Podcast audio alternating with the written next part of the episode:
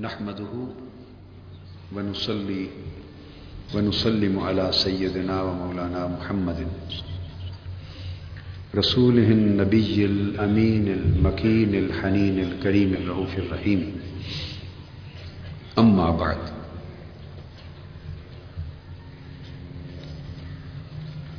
فأعوذ بالله من الشيطان الرجيم.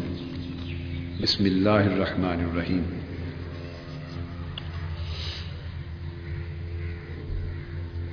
اخوانا على سرر متقابلين صدق اللہ مولانا العظیم۔ اللہ رب العزت نے قرآن مجید میں صاف دل مومنوں کی آخرت اور جنت میں ایک حالت کا ذکر کیا ہے۔ فرمایا ہے کہ وہ بھائی بن کر تختوں پر تکیے لگائے آمنے سامنے بیٹھے ہوں گے۔ آپس میں بھائی بن کر جنت میں ان کے لیے تخت لگے ہوں گے، تکیے ہوں گے اور ان پر ٹیک لگا کے آمنے سامنے بیٹھے ہوں گے۔ اس شان سے ان کو جنت اور آخرت میں بٹھایا جائے گا۔ جن کے دل باہمی اخوت کے لیے صاف ہوں جو آپس میں ایک ایمانی اخوت کے رشتے میں منسلک ہوں گے۔ ان کو اخوان کہا۔ آج کا موضوع حسن اخلاق کے حوالے سے اخوت ہے۔ بھائی چارہ، آپس میں ایک دوسرے کے ساتھ رشتہ اخوت، آپس میں بھائی بن کے رہنا اور اسی کے ساتھ دوستی کو بھی شامل کر لیں۔ آپس میں بھائی بن کے رہنا اور اللہ کے لیے آپس میں دوستی اور محبت رکھنا۔ تو اخوت و محبت، اس کو آپ جوائنٹلی آج کا موضوع سمجھ لیں۔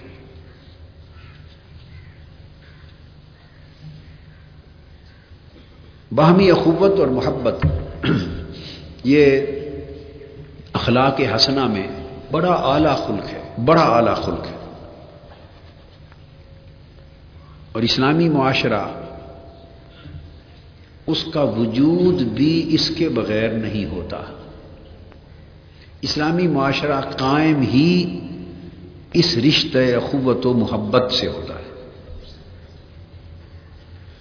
چے جائے کہ کوئی اس اسلامی معاشرے کے اندر پھر ایک مشن اور ایک تحریک اور ایک عظیم کام کی نسبت سے آپس میں متعلق اور ایک دوسرے سے منسوب ہو گئے۔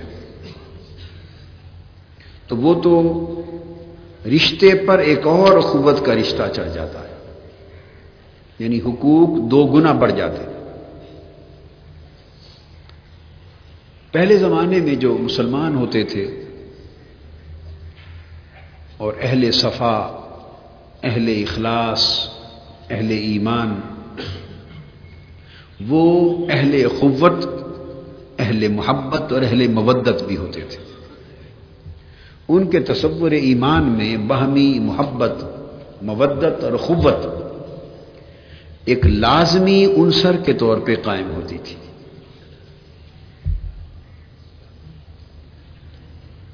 آپ میں سے جوان لوگوں کو یہ اندازہ نہیں ہے مگر جو بزرگ عمر رسیدہ بیٹھے ہیں، جن کی عمر ساٹھ، ستر سال یا اس سے ذرا اوپر ہے،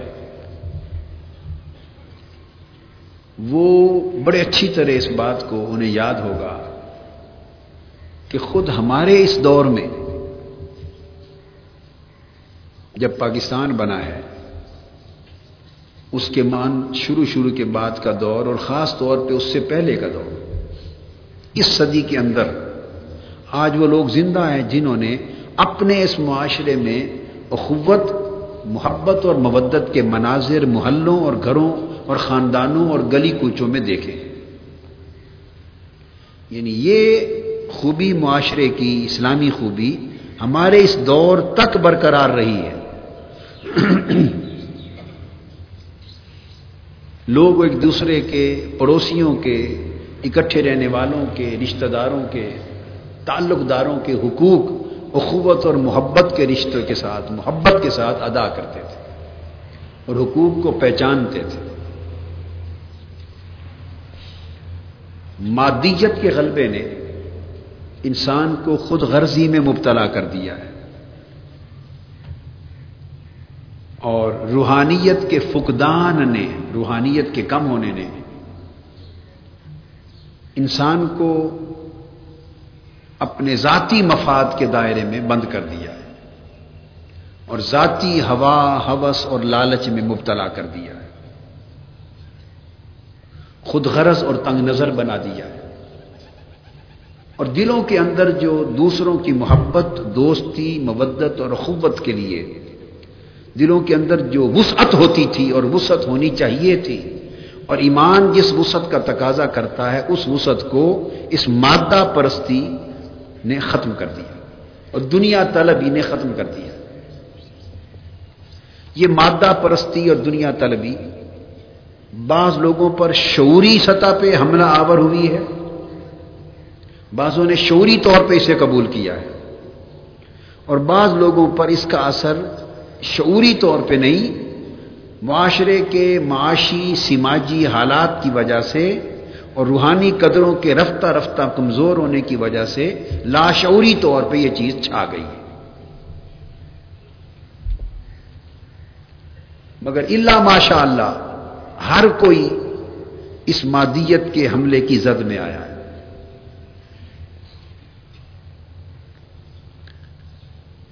آپ اس بات کی اخوت کی اہمیت کا اندازہ یہاں سے اور نتیجہ اس کا کیا ہوا؟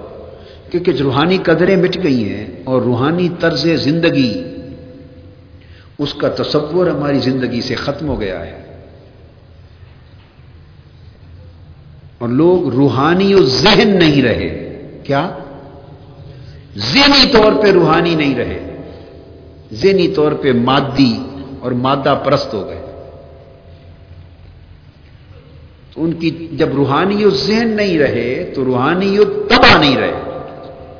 جب ذہن روحانی نہیں رہے تو طبیعتیں بھی روحانی نہیں رہی یہ جو حسن اخلاق کا سلسلہ وار درس ہے، یہ ذہنوں اور طبیعتوں کو روحانی بنانے کا درس ہے۔ ذہنوں اور طبیعتوں کو روحانی بنانے کا درس ہے۔ جب طبیعتیں اور جب ذہن روحانی ہو جائیں از خود ان سے جو اعمال اور اخلاق صادر ہوں گے وہ روحانی ہو جائیں گے۔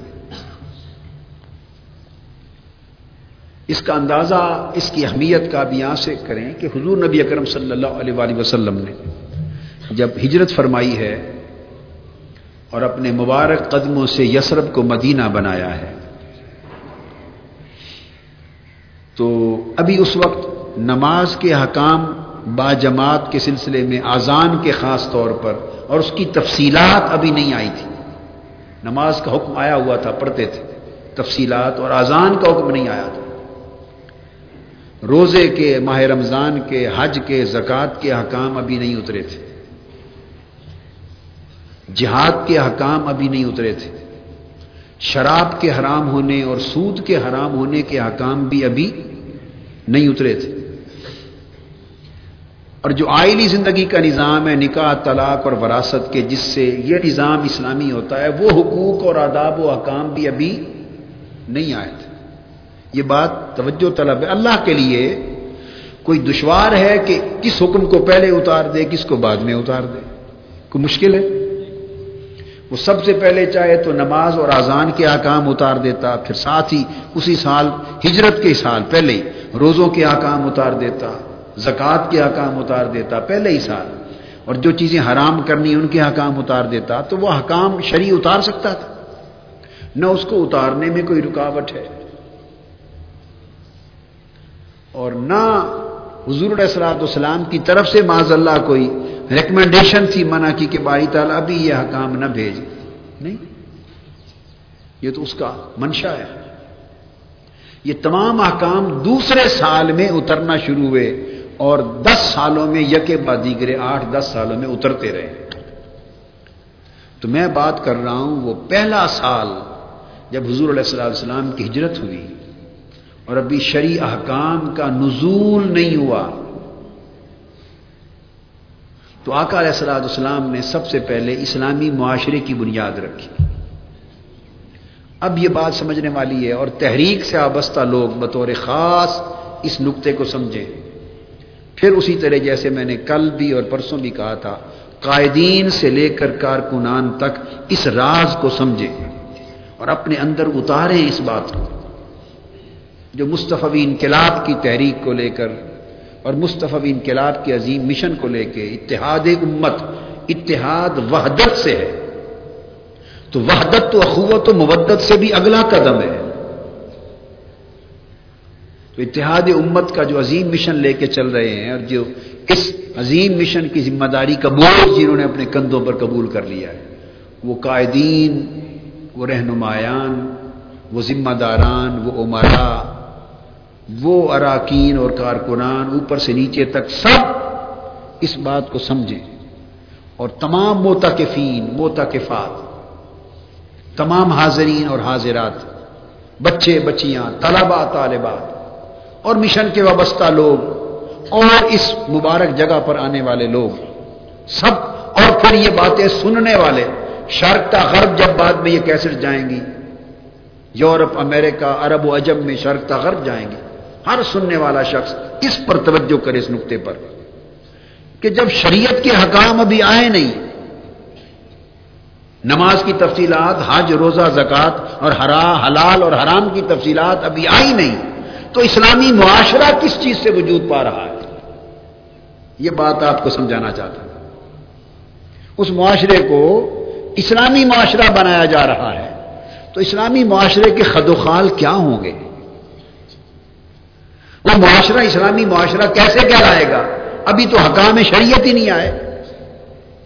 چونکہ ہمارے دھیان میں یہ بات ہے، ہمارے خیال میں یہ بات ہے کہ نماز کی صرف پابندی ہو، روزوں کی پابندی ہو، حج پر لوگ جائیں، زکوٰۃ دیں، عمرے پر جائیں، حلال آرام کا خیال ہو، تو یہ معاشرہ اسلامی معاشرہ ہو جاتا ہے۔ بے شک یہ اسلامی معاشرے کا بنیادی عناصر میں سے، بنیادی علامات اور بنیادی شرائط میں سے کوئی شک نہیں۔ مگر آپ مذہبی جماعتوں کے جو مطالبے پڑھتے ہیں نا، آئے روز اسلامی نظام نافذ کرو۔ اور جو کچھ بھی وہ مختن وقتاً وقتاً اسلامی نظام کے سلسلے میں مطالبے کرتی ہیں، اس سے بھی آپ کو ایک ذہن کا اندازہ ہوگا کہ ہمارے ذہن میں اسلام اور اسلامی نظام سے مراد کیا ہے۔ ہم جو رسمی احکام ہیں، صرف ان تک اسلام کو سمجھتے ہیں۔ اور ان کی جو پیچھے روح کار فرما ہے، اس کو ہم بھول چکے اس کو ہم بھول چکے تو یعنی حضور علیہ السلاۃ والسلام اسلامی نظام نافذ فرما رہے ہیں۔ ہجرت مدینہ کے بعد آپ خود نافذ فرما رہے ہیں، اسلامی نظام۔ تو نافذ فرمانے کے لیے تو چاہیے تھا نا کہ پھر اگر آج والی سوچ ہوتی جو ہم سمجھتے ہیں، تو سب سے پہلے پھر جو چیزیں حرام کرنے والی ہیں، ان کی حرام حرمت کا حکم لگاتے اور ان کا خاتمہ کر دیتے۔ آج سے سود حرام ہے، آج سے شراب حرام ہے، آج سے یہ حرام ہے، آج سے جہاد فرض ہے، روزے فرض ہیں، آج سے۔ تو وہ فرائض اور محرمات جو حرام ہیں، آغاز وہاں سے کرتے۔ جی؟ سادہ بات حکام کی فہرستیں بن جاتی، یہ چیزیں حرام ہیں، آج کے بعد منع ہیں، اور شرتے ڈنڈا لے کے چل پڑتے۔ کچھ لوگ شرتے مقرر ہو جاتے، ڈنڈا لے کے چل پڑتے کہ یہ چیزیں بین ہیں، منع ہیں، جو کرے گا اڑا دیں گے۔ اور یہ فراز ہیں، ان کو ادا کرنا ہے، جو نہیں کرے گا اس کو توڑ دیں گے۔ تو آقا علیہ السلاۃ السلام نے جو اسلامی نظام نافذ کیا، اس میں اس قسم کی چیز نظر نہیں آتی۔ جو آقا علیہ السلام نے اسلامی معاشرہ قائم فرمایا، اس کے قیام کا طریقہ یوں نظر نہیں آتا۔ یہ چیزیں بعد میں آئی ہیں۔ تو پھر آپ کے ذہن میں سوال پیدا ہوگا کہ آقا علیہ السلام نے جو اسلامی نظام نافذ فرمایا اور اسلامی معاشرہ بنایا، اس کی ابتدا کہاں سے کی؟ تو بتانا چاہتا ہوں، اس کی ابتدا اخوت سے کی۔ اس معاشرے میں اخوت پیدا فرمائی اور وہ مشہور واقعہ اور تاریخی بات جس کو مواخات مدینہ کہتے ہیں۔ اب ہم نے یہ باتیں کتابوں میں پڑھی، بچپن سے پڑھتے ہیں مواخات مدینہ، مگر ہم نے کبھی ڈوب کر مواخات مدینہ کی جو روح ہے، جو سمندر ہے مواخات مدینہ کی روح کا، اس میں کبھی غوطہ ہی نہیں لگایا، ڈوب کے دیکھا ہی نہیں کہ یہ مواخات ہے کیا، یہ کیوں کی گئی۔ اس کے مقاصد کیا تھے؟ تو آقا علیہ السلاۃ والسلام نے اس وقت کل چار سو افراد تھے اسلامی معاشرے میں۔ کتنے؟ اب جب میں چار سو کی بات کر رہا ہوں، تو ایک بات میرے ذہن میں آ رہی ہے، آپ اگر اپنی تحریک کے ہیڈ کوارٹر کو دیکھ لیں، ماڈل ٹاؤن سے لے کے بغداد ٹاؤن تک، تمام شعبہ جات کو وقتاً فوقتاً لسٹیں بنتی ہیں، اکابرین سے اکابر سے اساغر تک۔ تو وہ بھی کوئی چار پانچ سو کے قریب بنا کرتے ہیں نا افراد۔ دیکھ، یہ وہ عدد ہے آپ کا، مرکز کا سیکرٹریٹ کا، کل چار سو اور پانچ سو کے درمیان لگ بھگ ہے۔ چار سو بارہ، چار، اتنا کو لگ بھگ عدد ہے۔ تو یعنی جتنے آپ لوگ ہیں، یہ اس وقت کل اسلامی معاشرے کی عدد تعداد تھی۔ تو اب اس کو نافذ کرنا اتنے عدد پر تو آسان ہے نا۔ جی؟ یہاں سے آغاز کرتے مواخات مدینہ کا آج سے آغاز کرتے کیا؟ آپ سمجھیں کہ ہجرت کر کے آ گئے ایک کفر کی کیفیت سے۔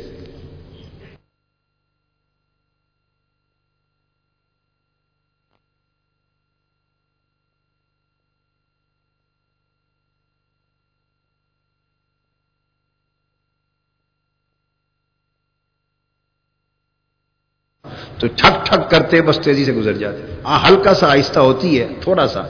تو رکے بغیر گزر جاتی ہے، تو پتہ چلتا ہے اسٹیشن سے بھی گزری ہے۔ ہم مواخات کے اسٹیشن سے یوں گزر جاتے ہیں بس۔ ٹھک ٹھک کرتے، بیان کیا، تقریر میں لیا، کوٹ کیا اور گزر گئے۔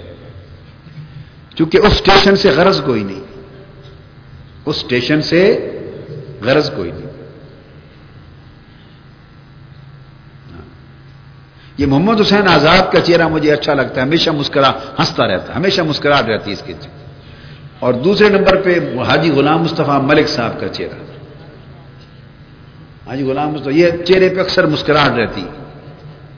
جس چہرے پر مسکراہٹ رہے، مسکین فیض الرحمان صاحب کے چہرے پر بھی مسکراہٹ فراوانی کے ساتھ مل جاتی۔ یعنی باقیوں سے زیادہ مل جاتی ہے۔ جس چہرے پر مسکراہٹ زیادہ رہے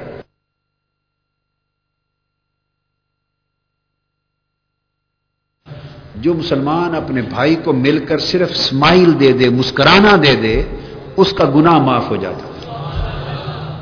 صرف بھائی کو ملے اور مسکرا دے۔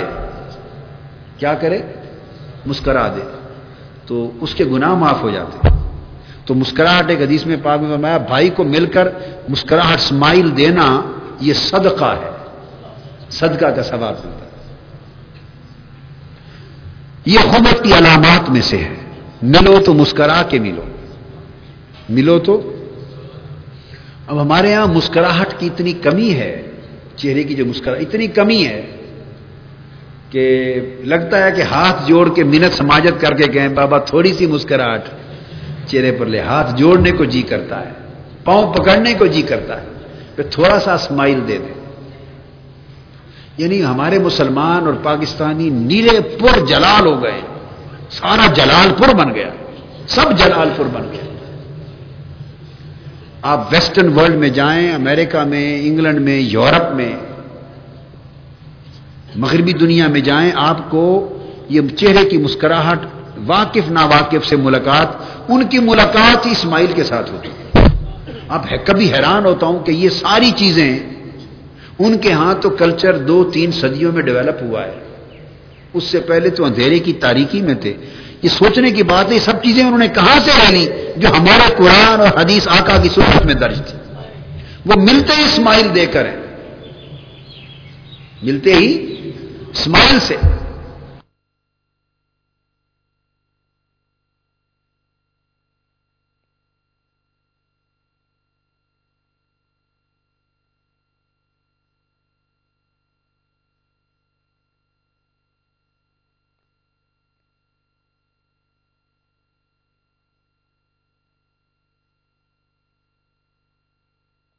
روح ہے وہ سمجھانا چاہتا تو آقا علیہ السلام نے کیا کیا؟ ایک ایک غریب کو اٹھایا، ایک ایک امیر کو اٹھایا، دونوں کو بھائی بنا دیا اور فرمایا، آج کے بعد تیرے مال، دولت، تجارت، معیشت، زراعت میں یہی صدار بنا دیا۔ ساروں کو ایک دوسرے کے مال و دولت اور وسائل میں شریک کر دیا۔ حصہ دار بنا دیا۔ ساروں کو شریک کر دیا۔ حتیٰ کہ ایک روایت میں آتا ہے کہ ایک صحابی کو جب دوسرا صحابی بھائی بن گیا خوبت وہ خوبت پیدا کر دی۔ اس میں ایک لطیف سی پیاری بات بھی ہے۔ چار سو کے چار سو کی خوبت کر دی۔ ایک سیدنا مولا علی شیر خدا رضی اللہ تعالیٰ نے رہ گئے۔ اس کو کسی کا بھائی نہ بنایا، وہ اکیلے، وہ بھی مہاجر ہو کے آئے تھے۔ وہ دیکھتے رہ گئے کہ ابھی میری باری بھی آئے گی، ابھی میری باری بھی آئے گی۔ دیکھ رہے تھے مجھے کس کا بھائی بناتے سارا پروسیس اخوت پیدا کرنے کا مواخات کا ختم ہو گیا سیدنا مولا علی شیر خدا رہ گئے آپ نے پوچھا، آقا تو مجھے کسی کے ساتھ میری مواخات نہیں کرنی تھی، مجھے کسی کا بھائی نہیں بنانا تھا۔ فرمایا، علی، تجھے میں نے اپنا بھائی بنا لیا۔ ہے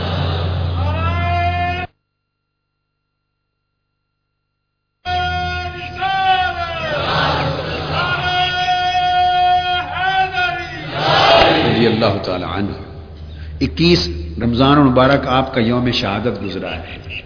تو اس موقع پر الگ سے خطاب نہیں کیا میں نے۔ چند دن پہلے جنگ میں گیا تھا۔ شاہ جیونا میں ایک بستی ہے۔ پنج گرائی تو وہاں سیدنا مولا علی شیر خدا رضی اللہ تعالیٰ عنہ کے یوم شہادت کی مناسبت سے خطاب تھا۔ یہ چھوٹا نوجوان بیٹا بیٹھا ہے۔ کلب عباس۔ یہ منتظم تھا۔ دیکھیے، ایک چھوٹا نوجوان ہے۔ دیکھیے، پتلا دبلا سا۔ اس نے وہاں ایک ہنگامہ کھڑا کر دیا۔ اتنا بڑا جلسہ کرایا کہ تصور اور وہم و گمان سے باہر ہے۔ مگر وہاں ساری مشن کی خوشبو پھیلانے والا ایک بچہ۔ اس کے بعد ہر کوئی شریک ہو گیا اس سوال تو وہ چونکہ میں خطاب تازہ کر کے آیا ہوں، سیدنا مولا علی شیر خدا کی شان پر۔ اور اس میں موضوع تھا کہ شان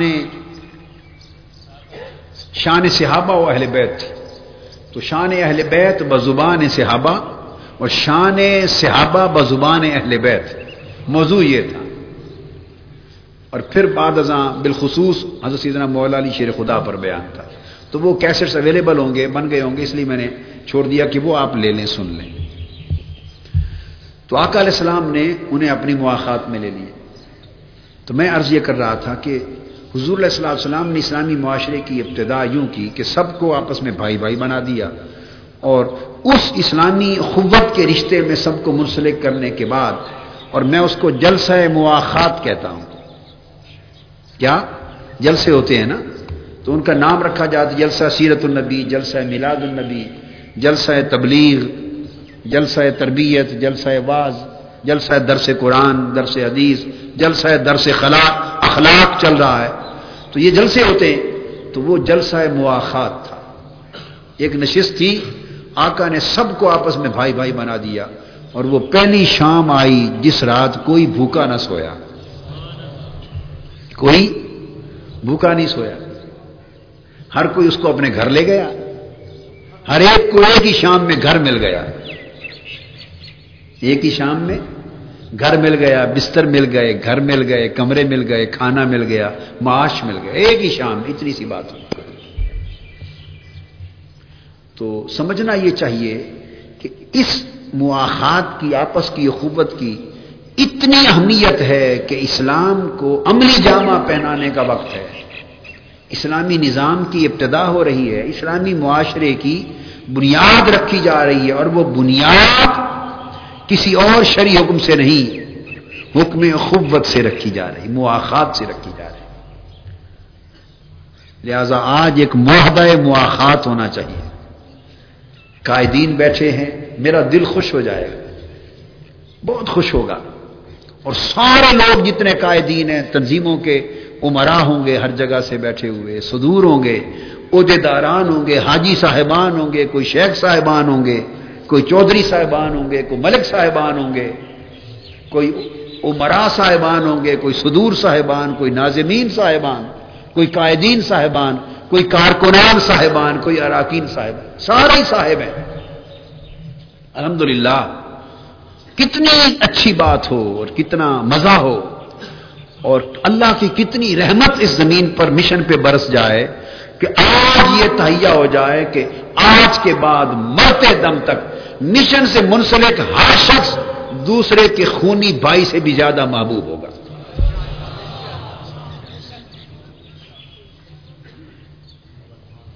اور خواتین مشن سے منسلک ہر ماں، ہر بہن، ہر بیٹی آج اس لمحے کے بعد آپس کے خونی رشتے سے بھی بڑھ کر بھائی بہنیں ہوں خونی رشتے سے بھی بڑھ کر بہنیں ہوں اگر یہ کیفیت پیدا ہو جائے اور اس کے لیے وہ درد پیدا ہو جائے اور انسان کے اندر اس کے لیے وہ ایسار پیدا ہو جائے ایک دوسرے کے لیے اور احساس پیدا ہو جائے، تو آپ سمجھیں کہ اللہ پاک کی رحمتیں اور برکتیں جو اتر رہی ہیں، یک لخت یہ لاکھوں کروڑوں گنا بڑھ جائیں گے۔ بلائے آپ کے لیے دعا ہو جائیں گے قدم قدم پر۔ تو یہ مشن مصطفی انقلاب کا مشن یہ مشن مواخات ہے۔ آج سے آپ اہل مواخات بن کے اٹھے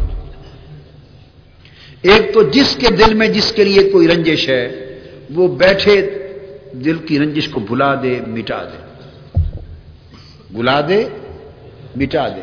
اور جب میرا درس ہو جائے، دعا کے بعد میں چلا جاؤں اندر، تو پھر جس کے دل میں جس کے لیے رنجش تھی، جائز یا ناجائز، وہ خود اس کو تلاش کرے۔ اور دوڑ کے اس کے سینے سے جا لگے اس طرح اس طرح تلاش کر کر کے۔ ایک دوسرے کو تلاش کرتے پھرتے ہوں۔ کسی سے کوئی نہ کوئی رنجش تو ہوگی۔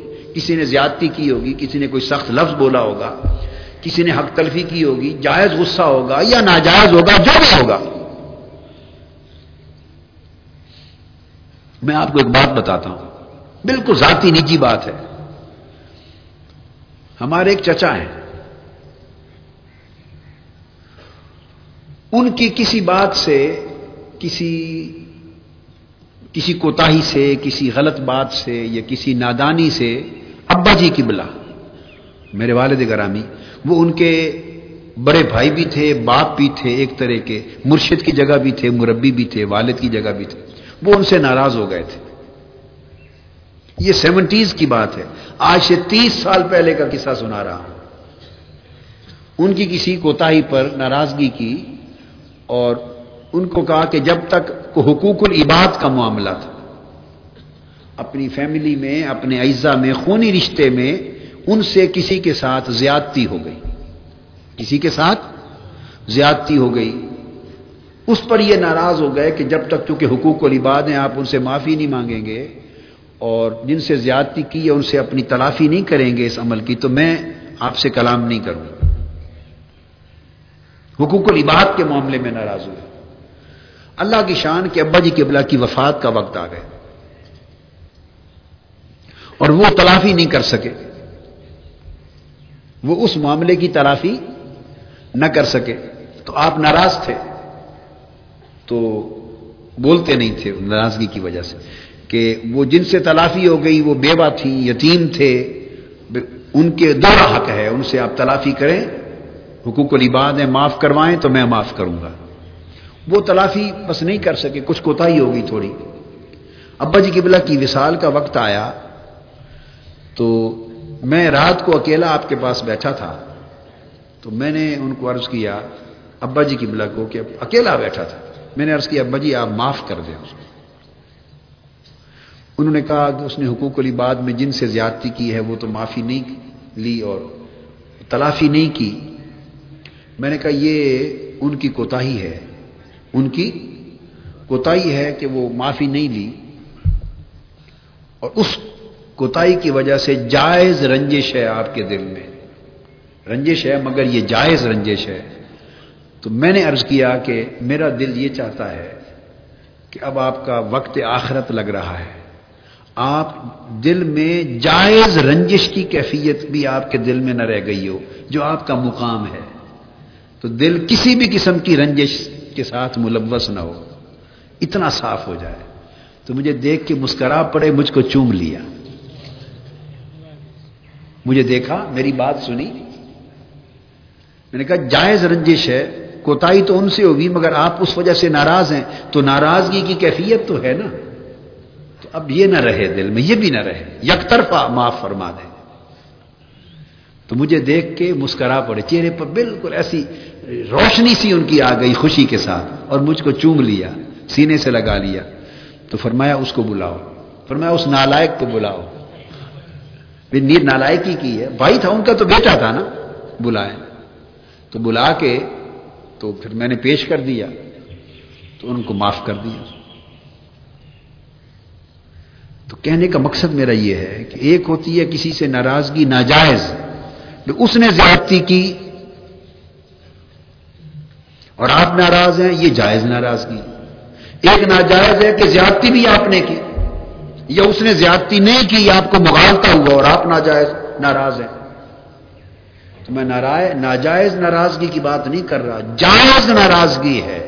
اس نے آپ کی حق تلفی کی، آپ کے ساتھ زیادتی کی اور بتقاضا بشریت آپ کے دل میں رنجش آ گئی۔ تو میرے درس کے بعد آج تلاش کریں، ارد گرد، عورتیں، بہنیں بھی تلاش کریں۔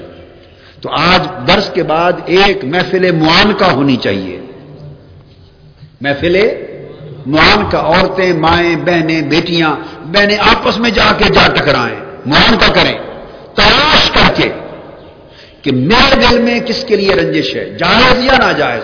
اور جا کے اس سے معافی مانگیں۔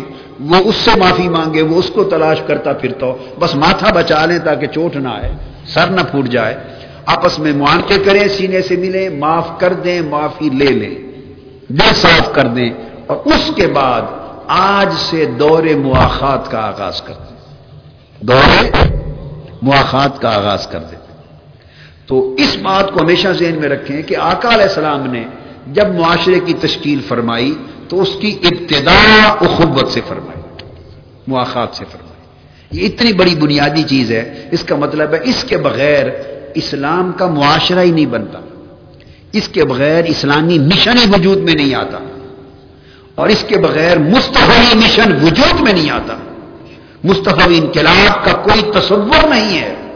اگر آپس میں بھائیوں، کارکنوں کے درمیان اخوت نہیں ہے، تو کیسا مستفی مشن؟ کون سا مستفی مستفی مشن کی ابتدا حکومت سے ہوتی ہے۔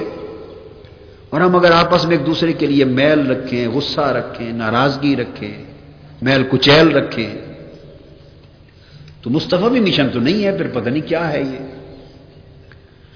لہذا اب میں آتا ہوں صوفیاء کے احوال اور بیان کی طرف، اور ساتھ قرآن و سنت کی بات بھی ہوگی۔ حضرت کیس بن سعد رحمت اللہ تعالی اکابر صوفیاء اولیاء اللہ میں سے ایک مرتبہ بیمار ہو گئے۔ اور یہاں ایک بات اور بھی بتا دوں کہ اس کو تمام احکام شریعہ اور عبادات سے پہلے اخوت کو مقدم کیوں رکھا؟ اس کا راز بھی بتا دوں۔ وہ یہ کہ اگر اخوت پیدا نہ ہو، یاد رکھ لیں، اگر اخوت پیدا نہ ہو، تو لوگوں کے ساتھ جو معاملات ہیں، حقوق و رباد اور معاملات، ان میں درستگی اور اصلاح پیدا نہیں ہو سکتی۔ اخوت کے بغیر بات یاد رکھ لیں۔ کیا؟ اب میں پورا فلسفہ ساتھ بائی دیوے آگے بڑھ رہا تھا تو میں نے کہا یہ سمجھا کے آگے چلو۔ کہ ہر چیز سے پہلے مواخات کیوں کروائی؟ اگر اخوت نہ ہو بھائیوں کے درمیان، مسلمانوں کے مابین، تو حقوق العباد میں اور معاملات میں کیا نہیں ہوتا؟ درستگی نہیں ہوتی، اصلاح نہیں ہوتی، معاملات درست نہیں ہوتے۔ معاملات درست نہیں ہوتے۔ اور جب معاملات درست نہیں ہوتے تو حقوق العباد ادا نہیں ہو سکتے۔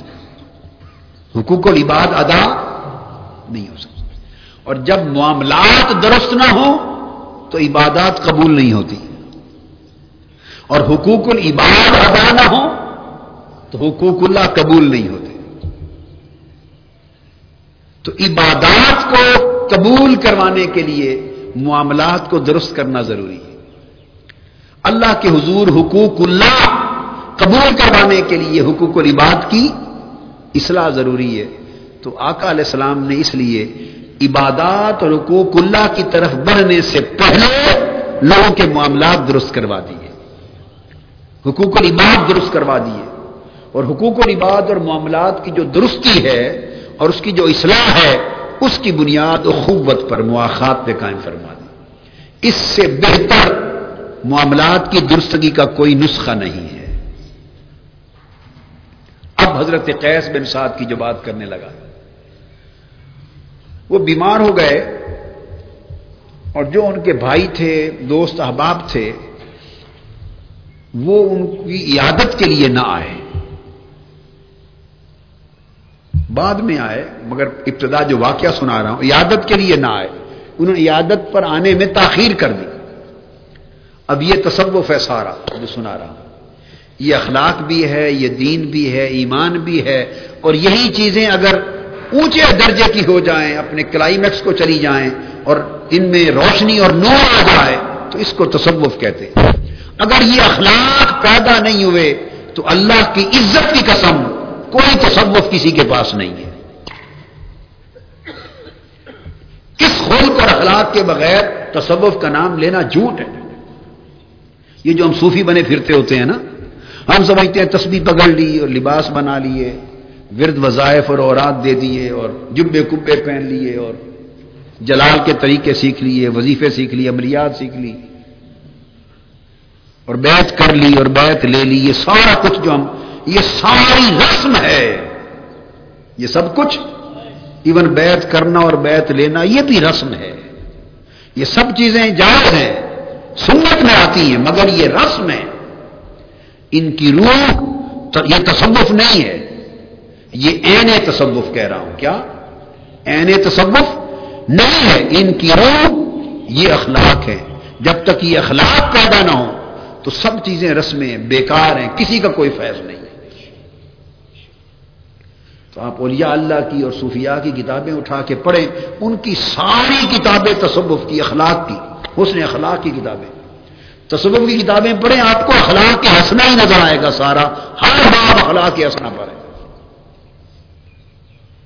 اور بعض صوفیاء کرام سے پوچھا گیا، تصوف کی تعریف، تصوف کیا ہے؟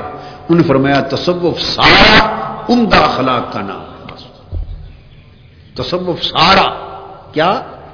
عمدہ اخلاق کا نام یہ تصوف کی تاریخ تو حضرت قیس، یہ تصوف کی باتیں ہیں جو بتا رہا ہوں۔ حضرت قیس بن سعد نے جب بیماری میں دیکھا کہ دوست اور بھائی عیادت کی وجہ سے کرنے نہیں آئے، تو آپ نے لوگوں سے پوچھا کہ اس کی وجہ کیا ہے۔ جب ایسا کوئی معاملہ ہوتا، تو فوراً وہ اپنے نفس کی کسی خرابی یا کوتر متوجہ ہو جاتے۔ کیا وجہ ہے؟ میرے احباب، میری عادت کو نہیں آئے۔ تو کسی ایک ساتھی کے لیے پوچھا۔ تو انہوں نے جواب دیا کہ وہ جن جن کا آپ نے پوچھا ہے، وہ آپ کے مکروز ہیں۔ انہوں نے آپ سے قرض لے رکھا ہے اور ابھی تک ادا نہیں کر پائے۔ تو وہ مکروز ہونے کی وجہ سے شرماتے ہیں۔ وعدہ گزر گیا ہے۔ ادا نہیں کر پائے، آپ کے مکروز ہیں۔ تو اس شرم اور حجاب کی وجہ سے آپ کے پاس نہیں آئے۔ اور فرمانے لگے، خدا اس مال و دولت کو غارت کرے۔ جو بھائی کو بھائی سے ملاقات سے روک دے۔ اس مال و دولت کو اللہ غارت کرے۔ جس نے بھائی کو بھائی کی ملاقات سے روک دیا ہے۔ یہ کہہ کر اعلان کر دیا کہ جو جو شخص کیس کا مقروض ہے، وہ سارے قرض معاف کیے جاتے ہیں۔ سارے قرض معاف کیے جاتے تو جو ہی اس کی اطلاع شہر میں پھیلی، تو اس شام اتنا تاتا بن گیا عیادت کرنے والوں کا کہ آپ کے گھر کی دہلیز ٹوٹ گئی۔ اتنے لوگ عیادت کے لیے آئے۔ اب کتنی لطیف بات ہے۔ ایک خیال کیا۔ اب اس میں یہ بھی دیکھیے، یہ ان کو نہیں خیال تھا، وہ صوفیات تھے۔ ہمارے طرح ریاکار لوگ نہیں تھے۔ وہ صوفیات تھے، اہل صفا تھے۔ وہ جو ان کو فکر ہوئی کہ عادت کو کیوں نہیں آئے، وہ اپنی فکر نہیں تھی۔ یہ بات بھی سمجھا۔ کہ میری عادت کے لیے آتے، میری عادت کے لیے کیوں نہیں وہ میری والا تو قصہ ہی نہیں تھا۔ میری والی بیری نہیں رہتی ان کی۔ کیا؟ جو میری والی بیری ہے، اس کو کاٹ دیتے ہیں۔ یہ نہیں تھا کہ میری عادت کو کیوں نہیں آئے۔ نہیں، فکر یہ تھا کہ عیادت کرنا سنت ہے، ایک نیک عمل ہے۔ تو میں بیمار تھا، ان کو عیادت کا موقع ملا تھا اس نیک عمل کا۔ تو میرے دوست میری عادت کر کے اس نیکی سے کیوں معروم ہو گئے؟ اس نیکی سے کیوں محروم ہے اس سنت کی ادائیگی سے کیوں محروم ہے اتنی بڑی نیکی سے۔ جب دیکھا کہ قرض کی وجہ سے تو سارے قرض معاف کر دیے، مال چھوڑ دیا تاکہ دوست کا دوست سے حجاب نہ رہے جھجک نہ رہے۔ اسی طرح ایک شخص چار سو درم کا مکروز تھا۔ کتنے کا؟ چار سو درم کا۔ وہ سیدنا امام حسن مشتبہ رضی اللہ تعالیٰ عنہ کی خدمت میں آیا۔ آپ کی خدمت میں آیا۔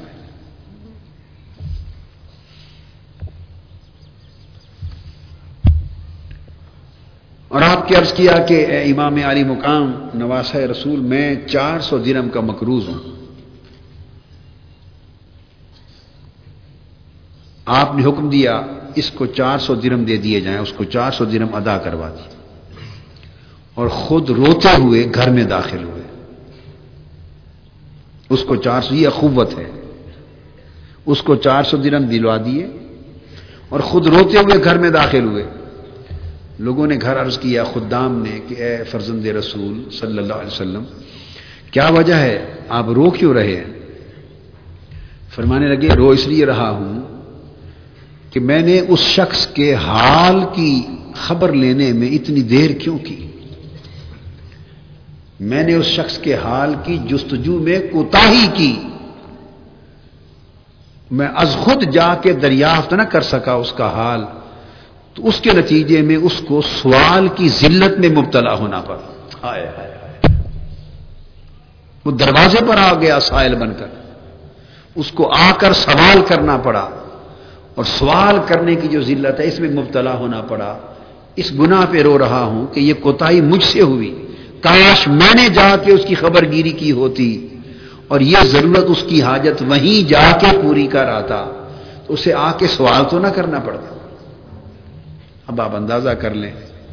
اس کے بعد کیا چیز رہ جاتی؟ کیا چیز رہ جاتی؟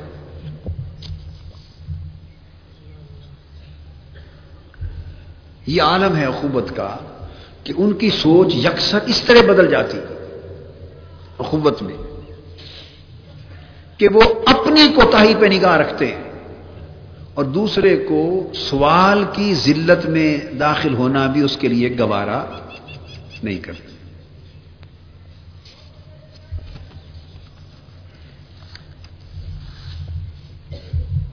حضرت ابو مساشری رضی اللہ تعالیٰ عنہ کی وہ معروف حدیث ہے، روایت ہے۔ جس میں حضور علیہ السلام السلام نے فرمایا کہ مجھے قبیلہ اشعر کے لوگ بڑے پسند ہیں۔ میں ان سے محبت کرتا ہوں اور فرمایا میں یوں محسوس کرتا ہوں کہ ان میں سے ہوں اور وہ مجھ سے ہیں۔ عرض کیا، یا رسول اللہ، صلی اللہ علیہ وسلم، اس قبیلے کے لوگوں میں کیا خوبی ہے؟ جس کی وجہ سے آپ اتنی محبت فرما رہے ہیں کہ میں ان میں سے ہوں اور وہ مجھ سے ہیں۔ تو آقا علیہ السلام نے فرمایا ان کی خوبی یہ ہے کہ جب ان میں سے بعض لوگ تنگ دست ہو جاتے ہیں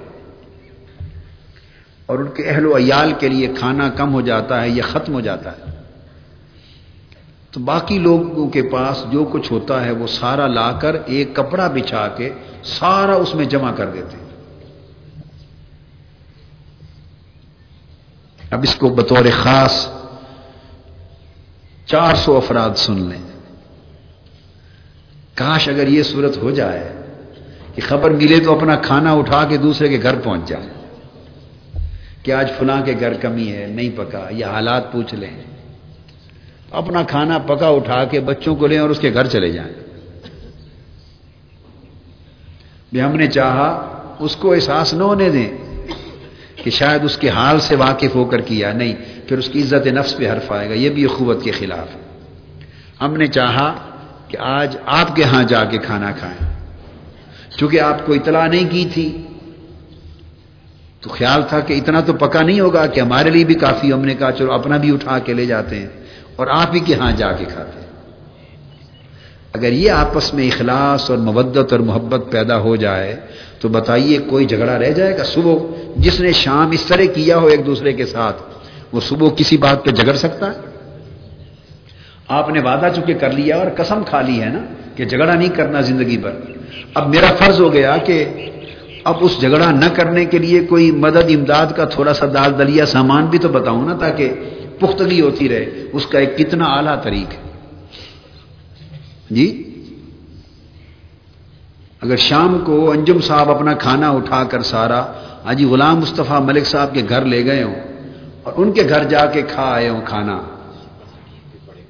تو صبح آپ اندازہ کر لیں کہ حاجی غلام مصطفیٰ صاحب کے ساتھ اگر کوئی اونچ نیچ بھی ہو گئی تو ناراض ہوں گے ان سے۔ وہ رات کا عمل ہی نہیں بھولے گا ان کو۔ یہ بات سوچنے والی ہے۔ جی۔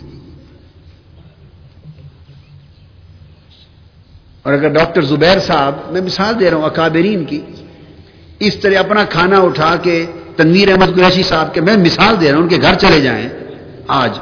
اور کہیں قریشی صاحب، آج کا کھانا آپ کے گھر کھانا ہے ہم نے۔ آپ کے پاس آئے ہیں کھانے کے لیے۔ اور وہ کھڑا ہو جائیں جی بسم اللہ، آپ کو کھانا کھلا دیں ان کے برتن چومے ان کے ہاتھ چومے آپ نے اتنی محبت کی۔ بیٹھا کے اکٹھا کھانا کھا لیں۔ تو صبح اگر اونچ نیچ بھی ہو جائے، دفتری نظام ہے، تنظیمی نظام ہے۔ آپ ایمان سے کہیے، کسی کا ناراض ہونے کو جی کرے گا؟ کتنی سادہ سی بات سادہ بات۔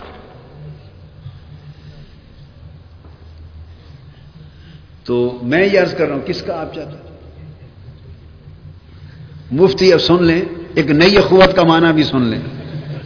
اخوت کا نیا معنی بھی سنیں نا، علماء کرام ہیں۔ یہ سبیا کی اخوت تھی، اب علماء کی اخوت بھی سنیں۔ مفتی عبد القیوم خان صاحب نے فرمایا ہے کہ ذرا یہ جو بچے بیٹھے ہیں نا، میرے شاگرد ان کی طرف بھی اشارہ فرما دیں کہ وہ بھی کھانے اٹھا کے میرے گھر آ جایا کریں۔ اس لیے میں نے شعر کہا تھا، مفتی عبد القیوم ای زماں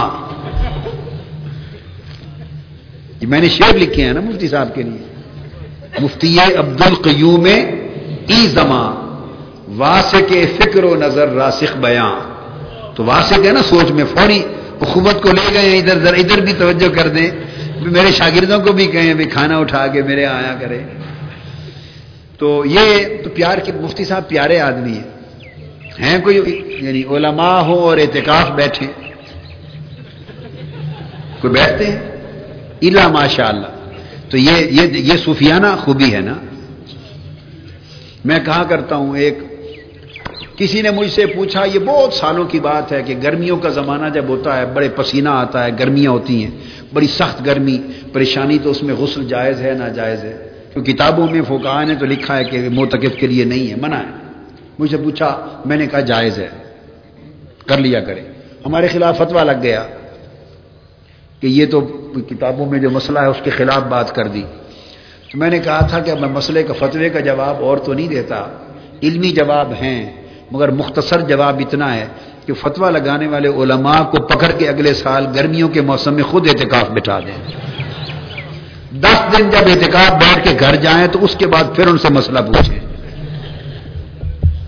یہ گرمیوں کے موسم ہو اور شرابور ہو آدمی پسینے سے اور عبادت میں نظافت، صفائی، لطافت تہارت بھی مطلوب ہو، بدبو سے بچنا بھی ہو، ساری باتیں اس کے بغیر عبادت میں یکسوئی بھی پیدا نہ ہو۔ اور موسم بھی شدت گرمی کا ہو اور دس دن غسل کے بغیر بیٹھ کے اس کے بعد پھر مسئلہ عید کے بعد پوچھیں اب کیا مسئلہ ہے؟ تو یقیناً بدل جائے گا۔ یہ تو اس کی ایک لطیف بات کی۔ تو اس کی یہ اس کا جو یقینی بات ہے وہ اس کی بھی وجہ سمجھا دوں۔ پہلے علماء فقہ نے بھی منع نہیں، جو بات کہی وہ غلط نہیں کہی۔ بات یہ ہے کہ پہلے زمانوں میں مساجد کے ساتھ اندر ملک باتھ روم نہیں ہوتے تھے۔ اب بات سمجھے ہیں؟ کیا؟ غسل منع ہے تو غسل جس نے کرنا ہے؟ غسل کا مطلب گھر جانا پڑتا تھا۔ مساجد میں تو وضو کی جگہ پہلے تو وضو کی جگہ بھی نہیں ہوتی تھی مساجد میں۔ جس زمانے فکہ اور ائمہ کرام نے یہ مسائل لکھے ہیں، اس وقت تو اس لیے لکھا ہے کہ مسجد میں تو وضو کی جگہ بھی نہیں ہوتی تھی۔ تہارت کی جگہ بھی نہیں ہوتی تھی۔ اور غسل خانے نہیں ہوتے تھے۔ تو وضو ہر کوئی گھر سے کر کے آتا تھا یا کنویں سے کرتا تھا یا باہر سے کرتا تھا، جس زمانے کتابیں لکھی گئی۔ تو پھر یہ کہنا کہ غسل منا کا مطلب ہے غسل کرنے کے لیے انہیں پھر کنویں پر جانا پڑتا یا دور گھر میں جانا پڑتا جہاں غسل کا بندوبست ہوتا۔ تو یہ خروج انل مسجد لازم آتا۔ تو منع غسل نہیں ہے، منع خروج المسجد ہے۔ اور اس کا اہتمام اگر مسجد کے ساتھ ملک ہو جائے اور آدمی کو مسجد کی حدود سے باہر بھی نہ جانا پڑے اور غسل کی اور تہارت کی خوبی بھی مل جائے تو پھر منع نہیں۔ حدیث پاک میں ہے، بخاری شریف میں۔ حضور علیہ السلام السلام اعتکاف میں تھے۔ کیا؟ خود اعتکاف میں تھے۔ تو آپ نے کھڑکی سے سر مبارک باہر نکال کر حضرت زوجہ محترمہ متحرہ سے اپنے سر کا غسل فرمایا، سر دھلوایا۔ حالت اعتکاف میں سر مبارک کھڑکی سے نکالا اور سر مبارک دھلوایا۔ تو آپ کا سر مبارک بوجھل محسوس ہوا ہوگا اور سر مبارک ہی کو دھلوانے کی ضرورت محسوس کی۔ سمجھے نا؟ اور وہاں پسینے سے تو خوشبو آتی ہے، بدبو تو آتی نہیں تھی۔ وہ تو عطر تھا۔ تو یہ مسائل میں جو احکام ہوتے ہیں، ان احکام کی حکمت کو بھی سمجھنا چاہیے۔ تو یہ مفتی صاحب کی میں بات کر رہا تھا، کتنے پیارے آدمی، عالم دین اور مفتی، اور ہمیشہ آپ کے ساتھ دس دن گزارتے ہیں اور اس مرتبہ متکف ہیں۔ تو یہ صوفیانہ چیزیں ہیں۔ لہذا انہوں نے جو کھانا مانگا ہے وہ بطریق خوبت مانگا ہے۔ تو میں عرض یہ کر رہا تھا، اور یہ واحد ایسے استاد ہیں کہ جامعہ کے طلبا سو فیصد ان سے پیار کرتے اور ان کے تدریس سے خوش ہوتے۔ یہ میں آپ کو سچ بتا رہا ہوں۔ یہ علم گھول کے ان کے اندر پلاتے ہیں اور بے تکلفی بھی رکھتے ہیں۔ یہ خوبیاں ان کے اندر۔ تو میں خود ان سے پیار کرتا ہوں۔ اب آج دیکھیے مفتی صاحب، آپ کی افطاریاں کیسے شروع ہوتی ہیں؟ آج اس بیان کے بعد۔ سن لیں، مفتی صاحب کہتے یہ بیان دو دن پہلے فرما دیتے۔ ہر وقت تیار ہوتے ہیں۔ ماشاء اللہ تو میں عرض کر رہا تھا، آقا علیہ السلام نے فرمایا، تو پھر اس قبیلہ اشر کی خوبی یہ ہے کہ جب کھانا کم ہو جاتا ہے، لوگوں کے پاس نہیں رہتا، وہ سارے لوگ ایک کپڑے میں جمع کر لیتے ہیں اور پھر ایک برتن لا کر سب میں برابر تقسیم کر دیتے ہیں۔ سب میں تقسیم کر دیتے ہیں۔ تو میں ان کی یہ خوبی کہ سب میں تقسیم کر کے کھاتے ہیں۔ مجھے اتنی پسند ہے، اتنا محبت اس وجہ سے ہے مجھے کہ میں لگتا ہے کہ میں ان سے ہوں، وہ مجھ سے۔ تو کھانا بھی اکٹھا کر لینا، اس طرح ایک دوسرے کے ساتھ مل کے رہنا، یہ اخوت ہے۔ یہ کیا ہے؟ یہ اخوت ہے۔ اور حضرت جابر رضی اللہ تعالیٰ عنہ فرماتے ہیں کہ حضور علیہ السلام نے جہاد کا ارادہ فرمایا اور جب کبھی ایسا ارادہ فرماتے تو انصار مہاجرین کو، صحابہ کرام کو، مجاہدین کو بلا کے فرماتے کہ تمہارے کچھ بھائی ایسے بھی ہیں۔ جن کے پاس نہ مال ہے، نہ سواری، نہ سامان۔ لہذا حکم دیتے کہ ہر ایک شخص دو دو یا تین تین آدمی اپنے ساتھ شامل کر لے اور اونٹ کی سواری پھر برابر تقسیم کر کے، شرکت کر کے برابر کرو۔ حضرت جابر رضی اللہ تعالی فرماتے ہیں کہ پھر حکم سن کر میں نے بھی اپنے ساتھ دو، تین آدمی شامل کر لیے۔ اور منزل پر پہنچنے تک ہم باری باری سوار ہوتے تھے۔ اونٹ حضرت جابر کا تھا۔ مگر برابر فاصلہ تقسیم کر کے کبھی خود اونٹ پہ بیٹھتے، کبھی دوسرے کو بٹھاتے، خود پیدل چلتے۔ تیسرے کو بٹھاتے، پیدل چلتے۔ تیسری باری آتی تو خود بیٹھتے۔ یعنی شرکت کرتے ہوئے اپنے آپ سے مالک ہونے کی نفی کر دی یہ نہیں کہا کہ مالک میں ہوں، یہ کیا مصیبت ہو گئی جی؟ یہ مفت میں ہی اونٹ پر سوار ہو رہا میں مالک ہو کر نیچے پیدل چل رہا ہوں۔ آج ہماری سوچ تو یہ ہے نا، اونٹ میرا ہے۔ اونٹ میرا ہے کہ ڈھکتے بیٹھے نہیں، چڑھتے سواری یہ کر رہے ہیں، میں پیدل چل رہے ہیں۔ یہی کہتے ہیں نا، اونٹ میرا ہے اور یہ پیدل، میں پیدل یہ سواری کر رہا ہے۔ یہ اخوت تھی کہ حقوق کو تقسیم کر لینا۔ وفی اموالہم حق محروم سائل اور محروم لوگوں کا، محتاج لوگوں کا، پریشان حال لوگوں کا ان کے اموال میں حق ہے۔ اور حکومت جب مواخات کر دی، مواخات، تو ایک واقعہ ایسا بھی پیش آ گیا کہ حضرت انس رضی اللہ تعالیٰ نے فرماتے ہیں کہ عبد الرحمان بن عوف جب مدینہ تشریف لائے تو ان کے اور سعد بن ربی انصاری کے درمیان مواخات کر دی گئی تھی۔ تو حضرت سعد جو انصار میں سے تھے، وہ حضرت عبد الرحمان بن اوف کے پاس گئے۔ مواخات ہو جانے کے بعد کہنے لگے، میری دو بیویاں ہیں۔ آپ جوان ہیں، بیوی نہیں۔ چونکہ وسائل نہیں تھے، کاروبار نہیں تھا، اور اس وقت مسلمانوں کی تعداد بھی کم کی اتنا جلد شادی بھی آسان نہیں تھی۔ آپ جوان ہیں، میری دو بیویاں ہیں، آپ کی شادی نہیں ہوئی۔ میں ایک کو طلاق دیتا ہوں۔ جب اس کی عدت پوری ہو جائے تو آپ اس کو نکاح کر کے اپنی زوجیت میں لے لیں۔ یعنی یہاں تک نوبت آ گئی تھی۔ عبد الرحمان بن اوف نے ان کو دعا دی اور ان کے اہل و عیال کے لیے برکت کی دعا دے دی۔ اللہ آپ کو برکت دے اس نیک ارادے پر۔ یہ جذبہ پیدا ہو گیا تھا۔ اب یہ جو اخوت ہے، اس اخوت کے کچھ حقوق ہیں اور آداب ہیں۔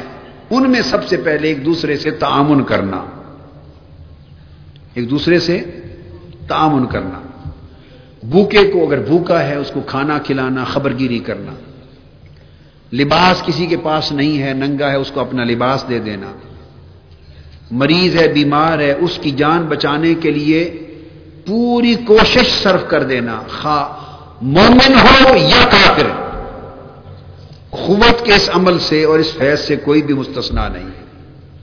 یہ زندگی کا وطیرہ ہونا چاہیے۔ بحثیت انسان یہ عمل ہونا چاہیے۔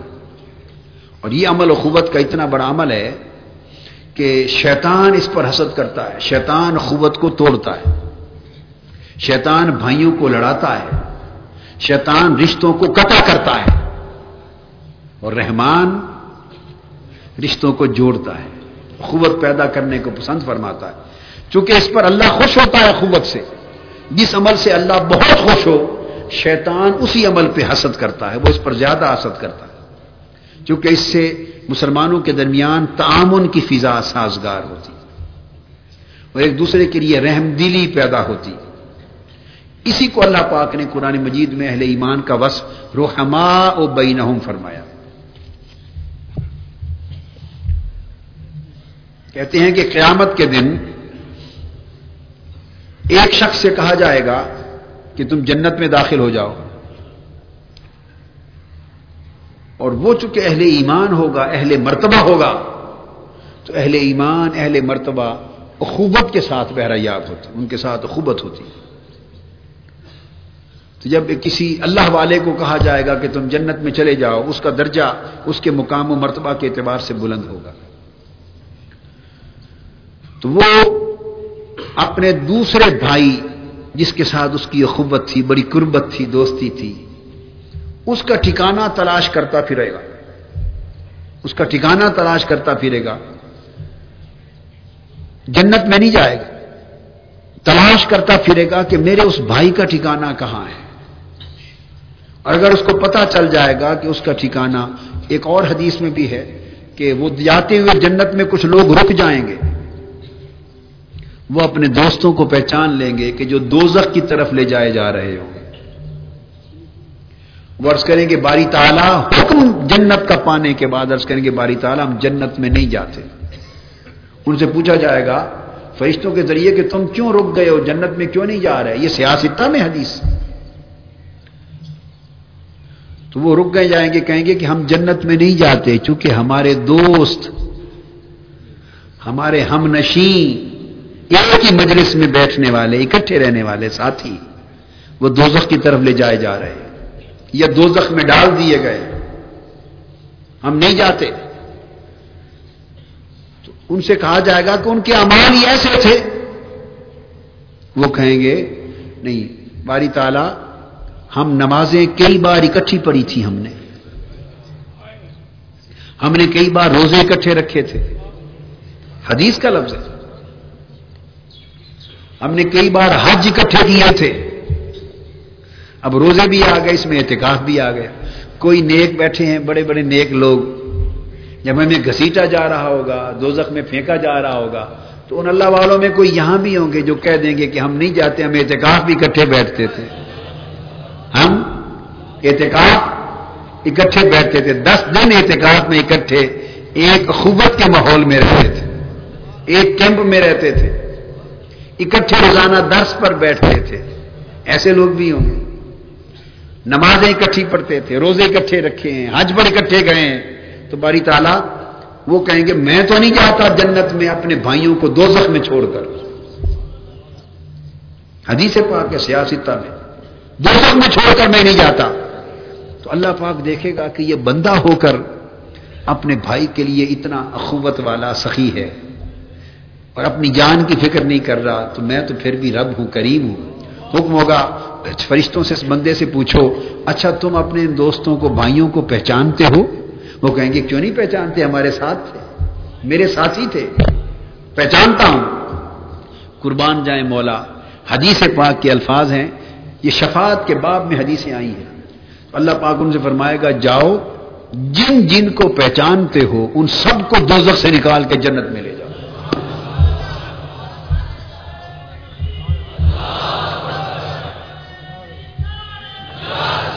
حکم ہوگا بیٹھے بھائی کیا میں؟ بس نہیں، بھائی نہیں۔ بیٹے، بات سنو۔ بس بیٹے۔ یہ تو ایسے ہے جیسے ضرورت و بہادری کا مذاق اڑانا ہے بیٹے۔ بیٹے نہیں، چھوڑیے، بیٹے بات سمجھیں۔ اس میں میرا جوڑ کیا ہے؟ نہ کوئی آگے میں ہوں، نہ پیچھے میں ہوں، کچھ بھی نہیں۔ بات کو سمجھیں۔ تو اللہ والے وہ ہوں گے کہ وہ جنت میں جانے سے رک جائیں گے اور پھر بلاخر اللہ کی غیرت جوش میں آئے گی، فرمائے گی، جس جس کو پہچانتے ہو۔ حد ہی کوئی نہیں، ایک ہیں، دو ہیں، دس ہیں، سو ہیں، ہزار ہیں، دس ہزار ہیں، بیس ہیں، لاکھ ہیں۔ حدیث پاک میں کوئی حد ہی نہیں۔ یا لاکھوں ہیں یا حد ہی نہیں، حکم ہوگا جس جس کو پہچانتے ہو، جنت میں لے جاؤ، نکال کر۔ فاخر جیو ہوں میں ننا جاؤ، اللہ والو جاؤ، جن جن کو پہچانتے ہو، جنت میں دو سے نکال کے ساتھ لے جاؤ۔ کیا کرم ہے؟ اور پھر یہ جو میں بیان کر رہا ہوں حدیث دوسری، وہ تلاش کریں گے کہ اگر باری تعالی جنت کا جو درجہ جو منزل مجھے دی ہے، میرے دوست اور میرے بھائی اگر اس درجے میں نہ ہوئے تو میں نے بھی اس درجے میں نہیں جانا۔ میں کھڑا ہوں یہاں۔ تو کیا چاہتے ہو؟ اللہ کو اس بندے سے تو پیار ہوگا نا، وہ تو اللہ کا ولی ہوگا۔ وہ تو اللہ کا پیارا ہوگا۔ اس کو تو اللہ نے بھیجنا ہی بھیجنا ہے۔ وہ اللہ نے تو یہ درجے بنائے ہی نہیں پیاروں کے لیے۔ اچھا میرے پیارے بندے کیا چاہتا ہے؟ باری تعالیٰ یہ میرے دوست اور بھائی، ہماری اخوت ہے۔ یہ اس عمل کے قابل ان کا عمل اس درجے کے قابل ہے یا نہیں؟ میں خاطر ان کو اٹھا کے میرے درجے میں بھیج تب جاتا ہوں۔ اللہ پاک فرمائے گا، یہ شفاعت کے مقامات ہیں۔ فرمائے گا اچھا ان کو بھی لے جاؤ۔ اور حکم ہوگا کہ ان کو بھی بستر بوریاں اٹھاؤ اور شفٹ کر کے اسی کی منزل میں منتقل کر دو۔ اللہ پاک فرمائے گا، یہ شفاعت کے مقامات ہیں۔ فرمائے گا اچھا ان کو بھی لے جاؤ۔ اور حکم ہوگا کہ ان کو بھی بستر بوریاں اٹھاؤ اور شفٹ کر کے اسی کی منزل میں منتقل کر دو سبحان اللہ۔ اخبت کے فوائد دیکھے آپ نے؟ اور قرآن مجید میں الخلا یوم باد ہم لبادن ادب المتقی یہ جو دوست یار ہے نا، جن کی دوستی ایمان پر قائم نہیں، آخرت پر قائم نہیں وجہ اللہ نہیں، اللہ کے لیے جن کی دوستی قائم نہیں۔ وہ دنیاوی دوست مالدار کے دوست، دنیا داری کے لیے دوست۔ فرمایا قرآن مجید میں کہ قیامت کے دن یہ سب دوستیاں ٹوٹ جائیں گی۔ کوئی کسی کا دوست نہیں رہے گا جس نے دنیا میں مال دولت کے لیے دوستی کی، جس نے دنیا کے لیے جار و منصب کے لیے دوستی کی، جس نے دنیا میں راہ رسم و رواج میں دوستی کی، جس نے دنیا کے مفاد اور نقد مطلب میں دوستی کی۔ یہ بڑا ہے، مجھے بھی فائدہ ہو یہ ساری مادی دنیا بھی غرض اور تما لالچ کی دوستیاں قیامت کے دن ٹوٹ جائیں گی اور یہ ایک دوسرے کے دشمن بن جائیں گے۔ دشمن ہو جائیں گے۔ تو قرآن مجید نے کہا ہاں ایک دوستی برقرار رہے گی اور وہ قیامت کے دن بھی کام آئے گی۔ کون سی؟ ال المتقین، اللہ والوں کی دوستی۔ پرہیزگاروں کی دوستی۔ متقین کی دوستی قیامت کے دن بھی فائدہ دے گی۔ تو اللہ پاک نے فرمایا کہ اس کا عمل تو اس قابل نہیں کہ تمہارے ساتھ اس اونچے درجے میں بھیج دیں۔ اور تمہارا عمل تو اتنا ہے کہ ادھر بھیج رہا ہوں تو معلوم ہے وہ اخوت کا حق بتا رہا ہوں۔ وہ کیا جواب دے گا؟ وہ کہے گا، باری تعالیٰ، میں جتنے عمل کرتا تھا، میں صرف اپنے لیے نہیں کرتا تھا، ساتھ اس کے لیے بھی کرتا تھا۔ کچھ اس کا اپنا عمل ہے کچھ میں اس کے لیے کرتا رہا ہوں کہ اس کو اور نیکی ملے اور درجہ ملے۔ اللہ پاک فرمائے گا بھائی بابا تو, تو لے جا۔ بدیا بدیا لے جا۔ لے جائیں گے۔ تو اخوت یہاں دوسرا حق جو ہے اخوت کا وہ روحانی محبت کے باب میں۔ وہ یہ ہے کہ اس کی پشت پیچھے اس کی نہ کوئی غیبت کی جائے، نہ غیبت سنی جائے۔ یہ یہ اخوت کا دوسرا حق یہ بھی بڑی اہم بات ہے۔ اب آج جب اخوت کا فیصلہ ہوگا، تو سارے حقوق اور آداب کے ساتھ فیصلے ہوں گے۔ حقوق اور آداب سمیت فیصلہ ہوگا۔ اب اخوت، یہ نہیں کہ خالی اخوت کر لی۔ نہیں، اخوت کا کچھ معنی ہے۔ اس کے کچھ حقوق ہیں، آداب ہیں، شرائط ہیں۔ وہ پوری ہوں تو اخوت بنتی ہے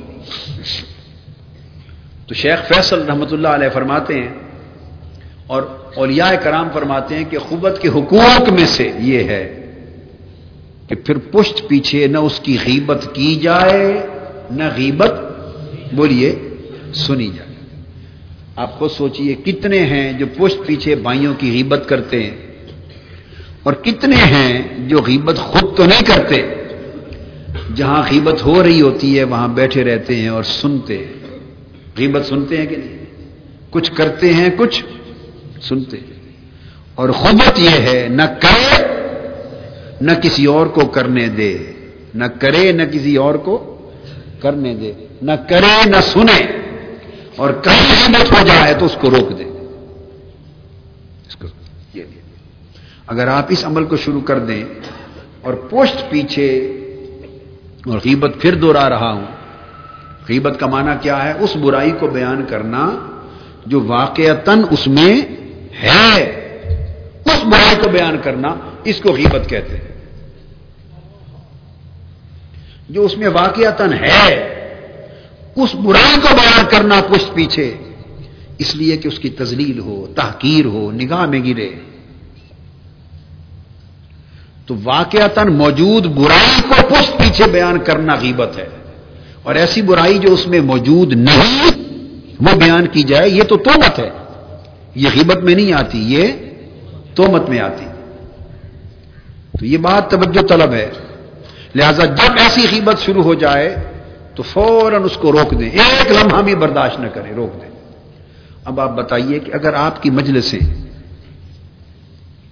آج سے آپ حلف کر لیں، قسم کھا لیں کہ آپ کی مجلسیں غیبت سے پاک ہو جائیں کوئی شخص، کسی دوست، کسی بھائی، کسی رفیق، کسی ہوٹل اور کسی ساتھی کی پوٹ پیچھے غیبت نہیں کرے گا چگڑا نہیں کرے گا۔ اگر آج یہ فیصلہ ہو جائے، نہ غیبت کرے گا، نہ سنے گا، تو مجھے بتائیے کہ جڑ کٹ جاتی ہے جھگڑے کی، فساد کی اور فتنے کی، اس کے بعد گنجائش رہے گی۔ جب پشت پیچھے کسی کی برائی کرنی ہی نہیں، تو برائی کس نے پہنچانی ہے؟ کیوں پہنچانی ہے؟ کیسے پہنچانی پھر برائی جا ہی نہیں سکتی۔ ہم کیا کرتے ہیں؟ سامنے خوشامد کرتے، واہ واہ کرتے، جو ہی آدمی غائب ہوتا ہے، اس کے پیچھے اس کی چگلی کرتے۔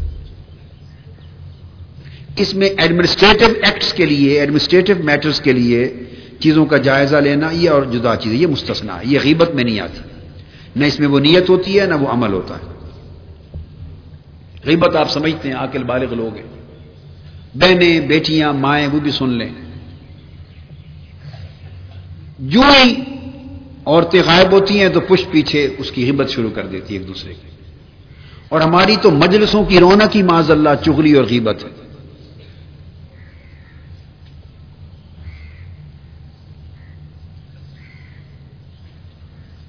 نہیں بیٹا یہ ایڈمنسٹریٹو چیزیں ہیں، یہ نہیں۔ اخوت کو یوں یوں نہ ٹھوک دیں۔ یہ ایڈمنسٹریٹو میٹرز ہیں ڈسپلنری میٹرز ہیں، یہ وہ چیزیں نہیں ہیں۔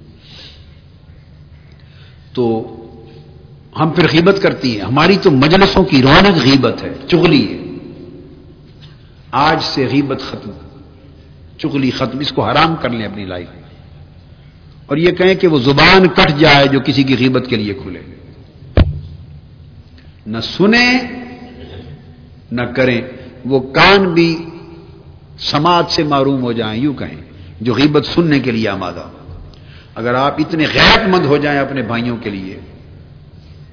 اچھا کوئی کہتا ہے جی میں تو اس کی اصلاح کے لیے کر رہا ہوں، تو اصلاح اس کے سامنے، اس سے بات کرنے سے ہوگی یا پشت پیچھے تو فساد ہوگا؟ یہ اصلاح کیسے ہوگی؟ کبھی کسی کی پشت پیچھے بات کرنے سے اصلاح ہوتی اگر اصلاح کے لیے کر رہے ہیں تو پھر اس سے بات کریں۔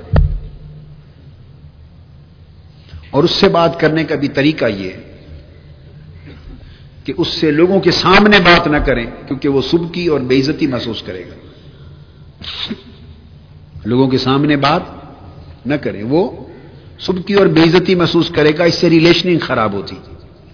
اصلاح احوال کے لیے کسی کی کمزوری کوتاہی ہے، اس کو ضرور بیان کرنا، ظاہر کرنا ضروری ہے، یہ بھی قوت کے تقاضے میں سے ہے۔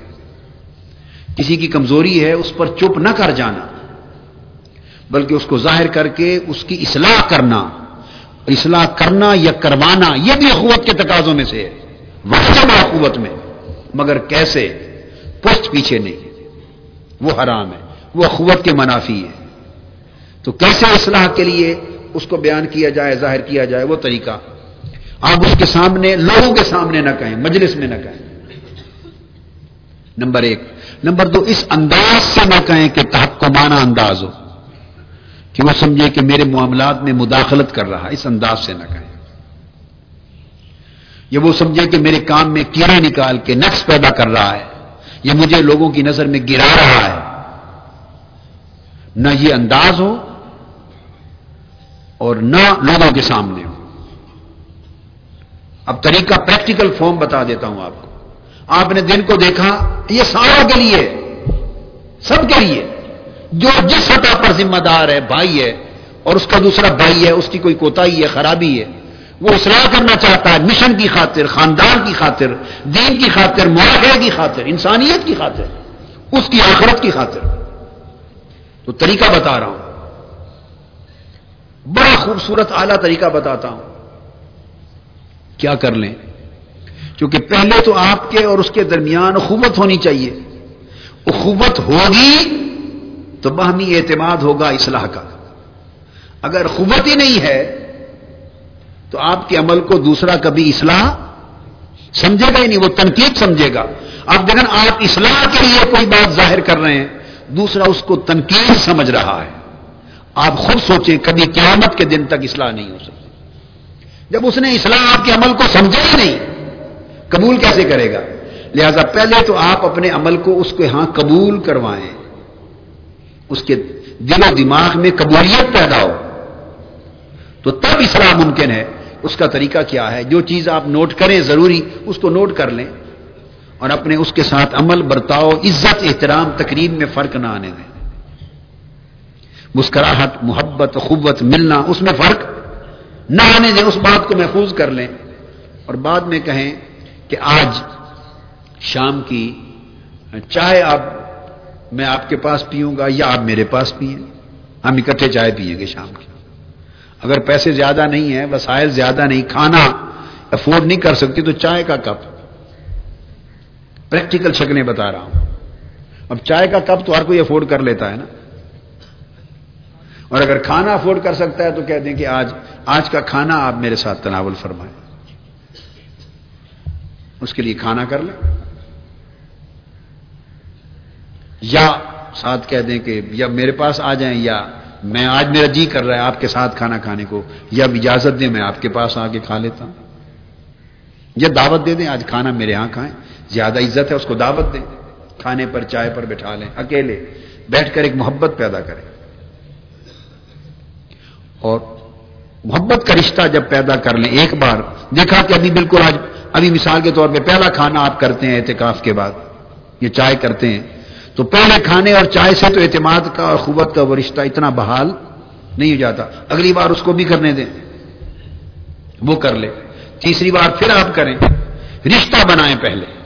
جب رشتہ، قوت اور اعتماد کا ایگزسٹ کرتا ہوگا تو پھر جب کھانے چائے پہ بٹھائیں، محبت کے ماحول میں اس وقت ماحول بنا کر پھر اس کو تنہائی میں ریکویسٹ کی شکل میں اصلاح کی غرض سے وہ بات کہیں۔ اس وقت کہیں، چائے پر کہیں، کھانے پر کہیں۔ اکیلے کہیں باہر چلے جائیں، تھوڑی دیر بیٹھ جائیں، محبت کا ماحول اخوبت کا ماحول پیدا کر کے پھر کہیں۔ پھر آپ دیکھیں گے جو بات مجلس میں اس کو قبول نہ تھی، وہ بڑی خوش دلی سے قبول کر لے گا اور اصلاح کا عمل شروع ہو جائے گا بھائیوں کے ماں بہن بھائیوں کے ماں بہن اب اب ایک بات اور لازم کرنا چاہتا ہوں۔ ہفتے میں ایک بار۔ کیا؟ جتنے اکٹھا کام کرنے والے لوگ ہیں، ساتھی ہیں، ایک رینک کے لوگ ہیں، کوئی قائدین ہیں مختلف شعبوں کے سربراہان ہیں، کچھ اس کے بعد آ جاتے ہیں، کچھ اس کے بعد آ جاتے ہیں۔ جہاں جن کا اکٹھا رہنا ہے، یہ نہیں بھائی اتنا لمبا سفر ہو کہ اس غریب کو چاہے کہ کب کے لیے جانے کے لیے بھی کرایہ درکار ہو۔ اور اس طرح وہ ایسا تکلف نہ ڈالیں، ہلکے اپنے ایسے بنائیں، پھر دفتر میں ہی رکھ لیں کسی دن۔ ہاں، یعنی ایسا تکلف نہ ہو کہ جو بوجھ کا باعث بنے، نہ۔ ہفتے میں ایک دن ایک ساتھی اپنے دوسرے بھائی کو، سب کو اکٹھا نہیں، پھر مشکل ہو جاتی۔ ایک بھائی دوسرے بھائی کو ہر صورت چائے پلائے۔ اور کسی کے پاس وسائل ہو تو کھانا کھلائے، بس ایک آدمی۔ اگلے ہفتے دوسرے کو۔ یہ ہفتے میں دو کر لیں ڈپینڈ کرتا ہے کتنے وسائل ہیں، چائے۔ لازمن ایک دوسرے کے ہاں چائے ہو۔ ایک شخص ایک بھائی کو پلائے چائے اس ہفتے۔ اور وہی اس بھائی کو اسی ہفتے میں، ہفتے کے اندر ختم ہونے سے پہلے اس کو چائے پلائے۔ ایکسچینج کریں چائے۔ مشکل تو نہیں ہے۔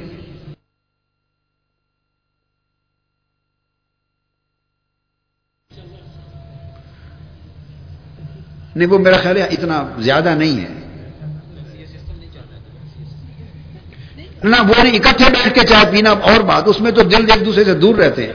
نہیں، ایک شخص ایک کو پلائے، تیسرا نہیں۔ خوبت ریلیشننگ کے لیے۔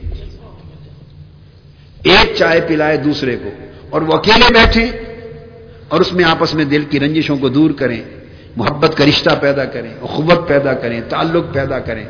سب سے پہلے وہ آغاز کرے کوئی میری طرف سے کوتاہی ہوئی ہو، کبھی تو آپ اس کو معاف کر دیں، گزر کر دیں۔ میرا آپ سے یہ رشتہ ہے، آپ آپس میں باہمی اعتماد، قوت اور محبت کا تعلق پیدا کریں۔ وہ جو جوائنٹ آفیشل ٹی ہوتی ہے، ابھی مل کے چائے پینا، اس سے کچھ نہیں ملتا کسی کو۔ وہ ایک بریک ہے، ایک وہ دفتر کے نظام میں ایک اچھی روش ہے، ایک اچھی عادت ہے، مگر میں اور بات کر رہا ہوں۔ تو ایک شخص ایک کو چائے پلائے۔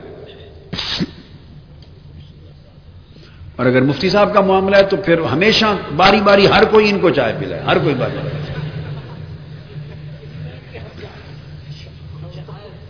پھر یہ ہے کہ اگر بہت اتنا کچھ کھانے کو آ جائے مفتی صاحب، اگر کھانے کو اتنا کچھ آ جائے، سامان بہت ہو جائے گا اور کھانے والا صرف ایک ہو، تو اس میں ایک مشکل بھی پیش آتی ہے۔ وہ مشکل ایک واقعہ ہے۔ اسی طرح کہتے ہیں دیکھ بھر گئی کھانے کی۔ تو وہ کھاتے کھاتے کھاتے کھاتے ایک صاحب، تو بالآخر پھر ان کی شہادت کا وقت قریب آ گیا۔ بالکل جب آخری وقت قریب آ گیا تو وہ رونے لگے۔ وہ رونے لگے۔ تو لوگوں نے کہا کہ آپ کیوں رو رہے ہیں؟ آپ تو ہمیں ہمیشہ سبق دیتے تھے کہ موت سے نہیں ڈرنا چاہیے۔ موت سے پیار کرنا چاہیے۔ تب آپ اپنی موت دیکھ کے رو رہے ہیں۔ اس نے کہا نہیں، موت سے نہیں رو رہا۔ رو رہا ہوں کہ میں تو جا رہا ہوں، اتنا بچ گیا، یہ کون کھائے گا؟ اگر سارے میں کیا کو کھلانے والے بن جائیں تو صورت حال بڑی مشکل بن جاتی۔ ایک چائے کا کپ ایک کو پلائے پھر وہ اس کو بھی پلائے وہ اس کو پلائے مگر یہ اہتمام اتنا رکھے جو جیب اجازت دے، مالی بوجھ نہ بڑھے، تکلف نہ بڑھے۔ یعنی اخوت کے آداب میں سے ہے ترک تکلف بھی۔ اخوت کے آداب میں خاطر مدارات ہے۔ کیا؟ ایک دوسرے کی خاطر مدارات کرنا اور اس میں شرط ہے آداب اخوت میں سے کہ تکلف نہ ہو، کہ بھائی پر بوجھ نہ بنے۔ ایسی صورت نہ ہو کہ اس پر بوجھ بن جائے۔ بوجھ ڈالے بغیر خاطر مدارات۔ بے شک کھجور کا ایک دانہ رکھ دیا اور چائے کا کپ رکھ دیا۔ بوجھ نہیں، بغیر بوجھ کی خاطر کرنا۔ تاکہ وہ جو ارد گرد مٹھائیاں اور کیک اور پیسٹریاں اور سموسے وغیرہ رکھ کر وہ تو مصیبت میں ڈال دیا ان غریبوں کا، ان کا تو دو دن کا بجٹ خرچ ہو گیا اس چائے پر۔ یہ اخوت نہیں ہے۔ یہ اخوت نہیں ہے، یہ عذاب ہے۔ ہم فوری رسم میں چلے جاتے ہیں۔ فلاں کے چائے کی رسموں میں شروع ہو جاتے ہیں، اس کو یہ یہ چیزیں اتنی پلائیں، کھلائیں۔ بجٹ اجازت نہیں دیتا۔ گھر بھی پریشانی، ادھر بھی پریشانی۔ اور آپ نے کر دیا، اس کے بعد اس کا راستہ بند کر دیا۔ اب اگر وہ آپ کی چائے کرے تو کم سے کم اتنا کچھ کرے گا تو کرے گا۔ اس کے حالات اجازت نہیں دیتے۔ وہ بھی مارا جائے گا، یہ شرم کے مارے نہیں کرے گا۔ تو یہ اخوت نہیں ہے، یہ مواقع نہیں، یہ عذاب ہے۔ اخوت میں خاطر مدارات بلا تکلف۔ کیا؟ جس میں کوئی بوجھ نہ ہو۔ میں نے بتا دیا نا، ایک کھجور رکھ دی۔ جس کے پاس اس دن چائے کے پیسے بھی نہیں، کھجور ہے، کوئی آب زمزم منگوا لیا کسی دوست سے، تو آب زمزم اور کھجور پیش کر دی مقصد مل بیٹھنا ہے، پیار کرنا ہے۔ آپس میں رشتہ ڈیولپ کرنا ہے۔ یہ ایمان کا تقاضا ہے خوبت کو اس طرح بڑھانا۔ تو فرمایا، اگر غیبت ہو جائے کسی جگہ، تو خوبت کا خاتمہ ہو جاتا ہے۔ اگر غیبت ہو جائے، تو خوبت کا خاتمہ ہو جاتا ہے۔ اگر کوئی کسی کے خلاف دل میں رنجش رکھے اور جب اس کی کوئی بات اسے بری لگے، رنجش آ گئی، اس کی کوئی بات بری لگی، رنجش آ گئی، تو اس کا فرض ہے کہ اظہار کر کے اس طریقے سے جو میں نے بتایا، تنہائی میں بطریق اعتماد، بطریق خوبت و اخلاص، اس کا ازالہ کر دے، یہ طریقے سے کسی کے ذریعے ازالہ کروا دے، پردہ ڈال کر۔ کسی بڑے کو کہہ دیا، حکمت کے ساتھ، اور ازالہ کروا دیا اس خطا کا، غلطی کا۔ مگر اس کی خرابی کو برقرار نہ رکھنا، یہ قوت کا تقاضا ہے۔ اچھا ٹھیک ہے، خرابی ہے، میں نے اس کو کئی بار کہا ہے، نہیں مانتا جائے جہنم میں، نہیں مانتا نہ صحیح۔ تو چلتا رہے یعنی یہ قوت نہیں ہے۔ اس کی اصلاح کروائیں، خود کر دیں۔ اس طریقے سے جو میں نے سمجھایا، اگر اس طریقے سے کوشش کے باوجود اصلاح نہیں ہوتی، تو پھر صوفیہ نے بیان کیا، پھر کسی کے ذریعے اس کا ازالہ کروا دے۔ اب دیکھیں نا، یہ تصوف بھی ہے اور ایڈمنسٹریشن بھی ہے۔ تصوف بھی ہے اور ایڈمنسٹریشن بھی ہے۔ کہ پھر کسی بڑے کو کہے اور اس کا ازالہ کروا دے۔ حضرت جنید بغدادی رضی اللہ تعالیٰ عنہ فرماتے ہیں، اگر دو دوست آپس میں بھائی بن جائیں اور بعد میں ان میں کوئی نفرت پیدا ہو جائے، تو اسے چاہیے وہ یہ سمجھے کہ ان میں سے کسی ایک میں کوئی خامی ضرور ہے۔ اگر اپنے اندر خامی ہے تو اس کو دور کرے اگر دوست کے اندر خامی ہے تو یہ بھی اس کا فرض ہے کہ اس خامی کی اصلاح کروائے۔ اگر نہیں کی تو یہ بھی تیری خامی ہے۔ یہ بھی آپ کی خامی حضرت شیخ ابو سعید خزار، خراز شیخ ابو سعید خراز رحمت اللہ فرماتے ہیں کہ میں پچاس برس تک صوفیاء کی صحبت میں رہا۔ کتنا؟ پچاس برس صوفیاء کی صحبت میں رہا اور ہمارے درمیان کوئی اختلاف نہیں ہوا۔ پچاس برس ان کو آپس میں اختلاف کرتے نہیں دیکھا۔ لوگوں نے پوچھا اس کی وجہ کیسے، کیا تھی؟ پچاس برس تک اختلاف نہیں ہوا۔ فرمایا کہ صوفیاء میں کی صحبت میں رہ کر ہم میں سے ہر شخص اپنے نفس کو قابو میں رکھتا تھا۔ بس۔ ہر شخص کی توجہ اپنے نفس کی اصلاح کی طرف رہتے ہر شخص اپنے نفس پر غالب رہتا۔ لہذا کسی کا کسی سے اختلاف نہ ہوتا۔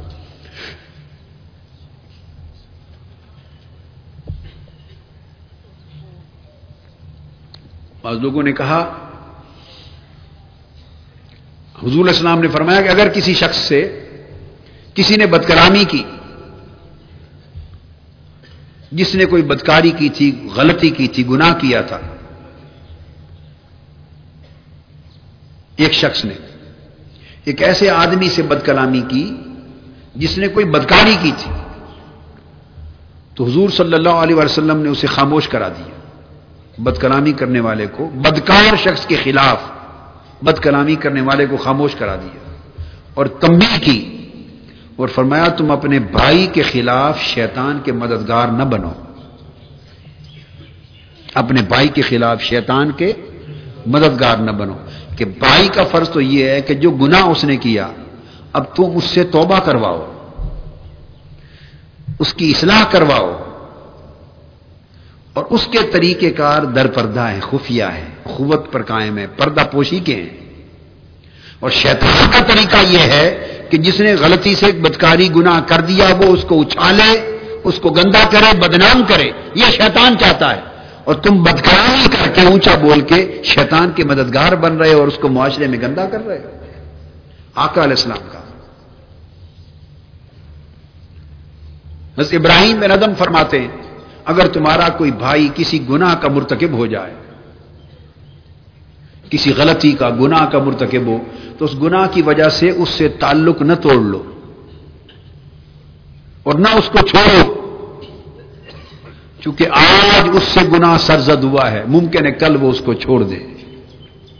اور تمہاری دوستی یا قوت کا برقرار رکھنا ہی اس کے گناہ آئندہ کے لیے ترک کر دینے اور اصلاح پا لینے کا سبب بن جائے۔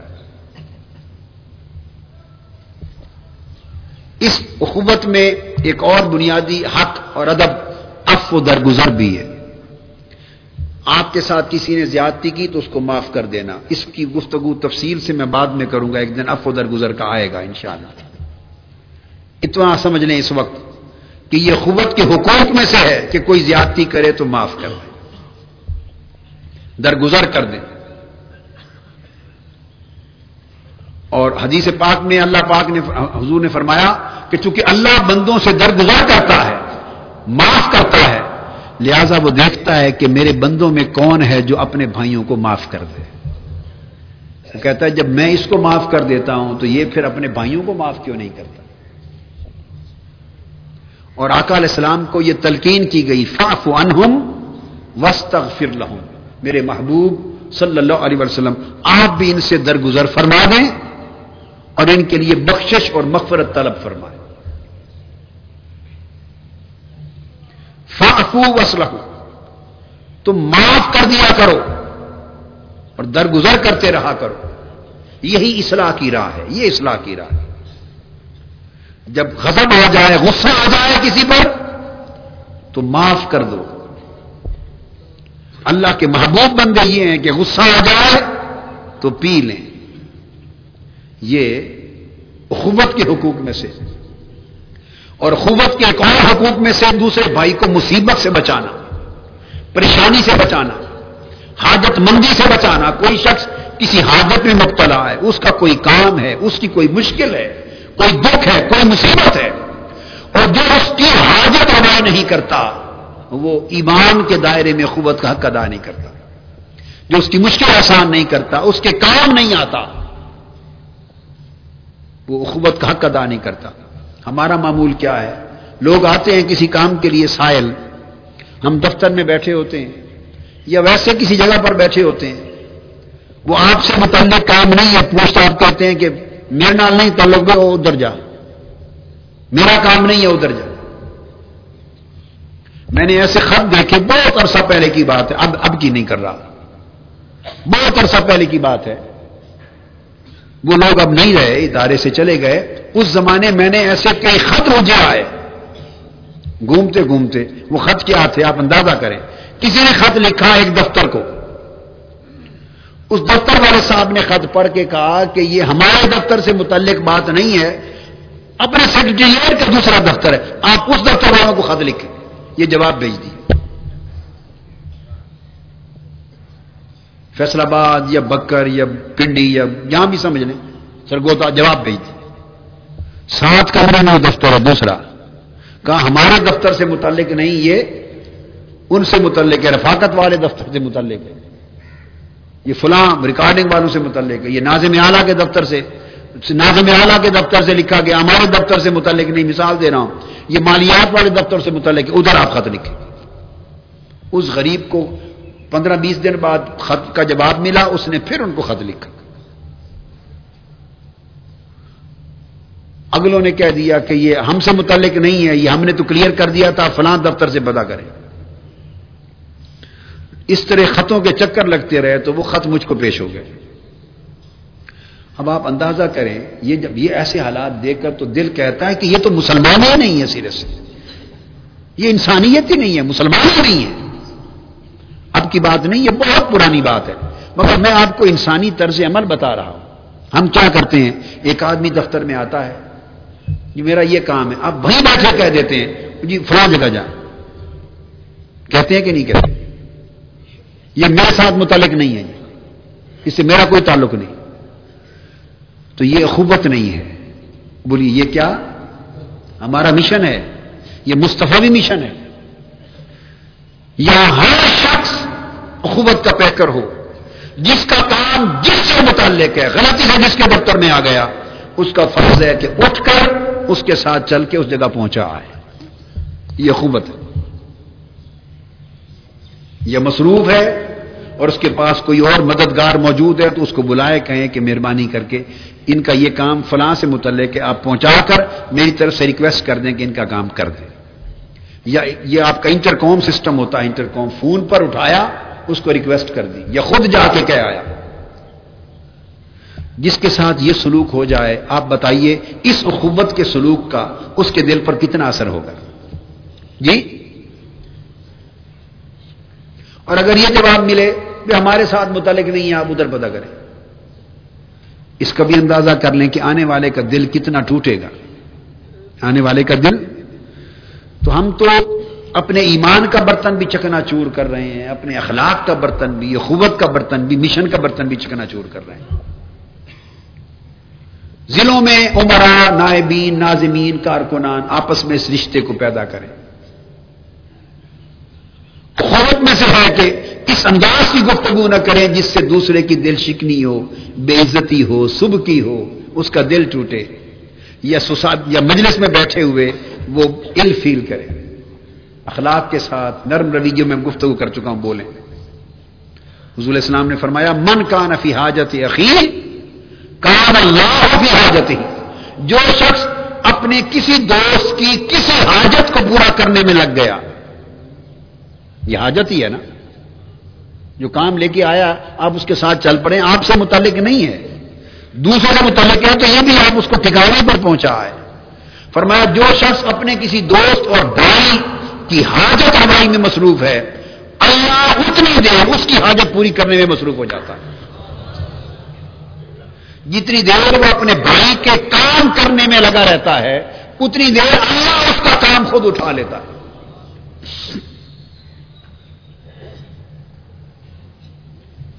حضرت خواجہ اویس کرنی رضی اللہ تعالیٰ نو نفل پڑھ رہے ہیں، دریا کا کنارہ ہے۔ ایک صحرا ہے، ریت ہے۔ آپ کا ریور ہے ایک طرف۔ بکریوں کا ریور ساتھ بیٹھا ہے اور ایک بھیڑیا جنگل کا بھیڑیا وہ اس ریور کی حفاظت کر رہا ہے۔ بجائے بکریوں کو پھاڑنے اور کھانے کے وہ ان کے نگہبان بن کے بیٹھا حفاظت کر رہا ہے۔ ایک شخص حضرت خواجہ اویس کرنی کو تلاش کرتا کرتا زیارت کے لیے، ملاقات کے لیے پہنچا۔ اس نے منظر دیکھا تو انگشت بدن نہ رہ گئے۔ جب آپ فارغ ہوئے، اس کو بلایا، فرمایا، کہاں سے آئے ہو بھائی؟ سلام کیا، کہاں سے آئے ہو؟ اس نے کہا جی کہاں سے آیا ہوں؟ یہ تو مجھے بھول ہی گیا۔ پہلے تو یہ ماجرا بتائیں، یہ ماجرا کیا ہے؟ بھیڑیا تو بکریوں کو چیرتا، پھاڑتا، کھاتا ہے۔ تو آپ کی بکریوں کی حفاظت کر رہا ہے؟ یہ کیسا کام کر رہا ہے بھیڑیا؟ پہلی بار دیکھا کہ بھیڑیے کو یہ کام کرتے۔ خواجہ اویس کرنی نے فرمایا، کہ میں اللہ کے کام میں لگ گیا تھا کچھ دیر کے لیے۔ کچھ دیر کے لیے؟ اللہ کے کام میں لگ گیا تھا۔ اللہ نے اپنی مخلوق کو میرے کام میں لگا دیا۔ اس نے کہا، ہماری تو زندگی صبح شام اسی طریقے سے عام سادہ سی گزرتی ہے۔ سادہ سی۔ ہم اللہ کے کام میں لگ جاتے ہیں، اللہ میرے کام میں لگ جاتا ہے۔ ہم اللہ کی مخلوق کے کام میں لگ جاتے ہیں، اللہ میرے کام میں لگ جاتا ہے۔ یہ قوت کے حقوق میں سے اور اس سے اللہ پاک کی رحمت اور مدد ہوتی۔ ہے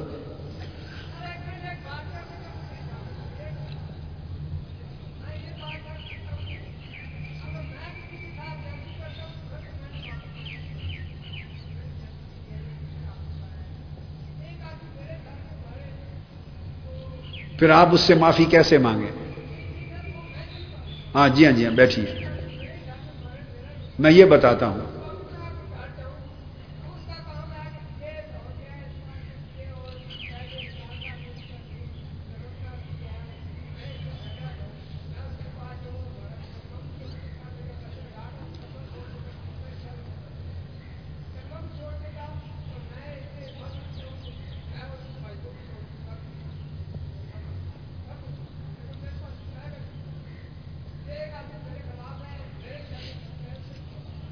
دیکھیے، جو مقدمے والی بات آپ نے کی، وہ ایک عدل اور انصاف کے مانگنے کی جد و جہد ہے۔ اس کی بات نہیں کر رہا۔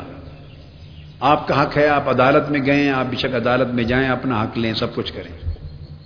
وہ بات اور ہے، وہ جاری رکھیں۔ یہ ساری گفتگو اس انداز کی ہو رہی ہے کہ اگر آپ فیل کریں کہ کسی کے ساتھ زیادتی ہوئی ہے، آپ نے کی ہے، تو تب آپ چھوڑ دیں وہ چیز۔ اگر کسی نے آپ کا حق مارا ہے اور آپ اپنا حق مانگنے کے لیے عدالت میں گئے ہیں، تو اس عدالت میں جانا یہ خلاف اخوبت اور خلاف اخلاق نہیں ہے۔ اور کوئی ویسے آ کے آپ سے معافی مانگے، آپ کا جی چاہ ہے کہ معافی مانگی ہے، اس کو اتنا دے دوں، اتنا چھوڑ لوں اکاموڈیٹ کر لوں، وہ دوسرا معاملہ ہے نیکی۔ جی۔ تو میں یہ عرض کر رہا تھا کہ حضور علیہ السلام نے ایک شخص کو دیکھا کہ وہ مجلس میں آ کر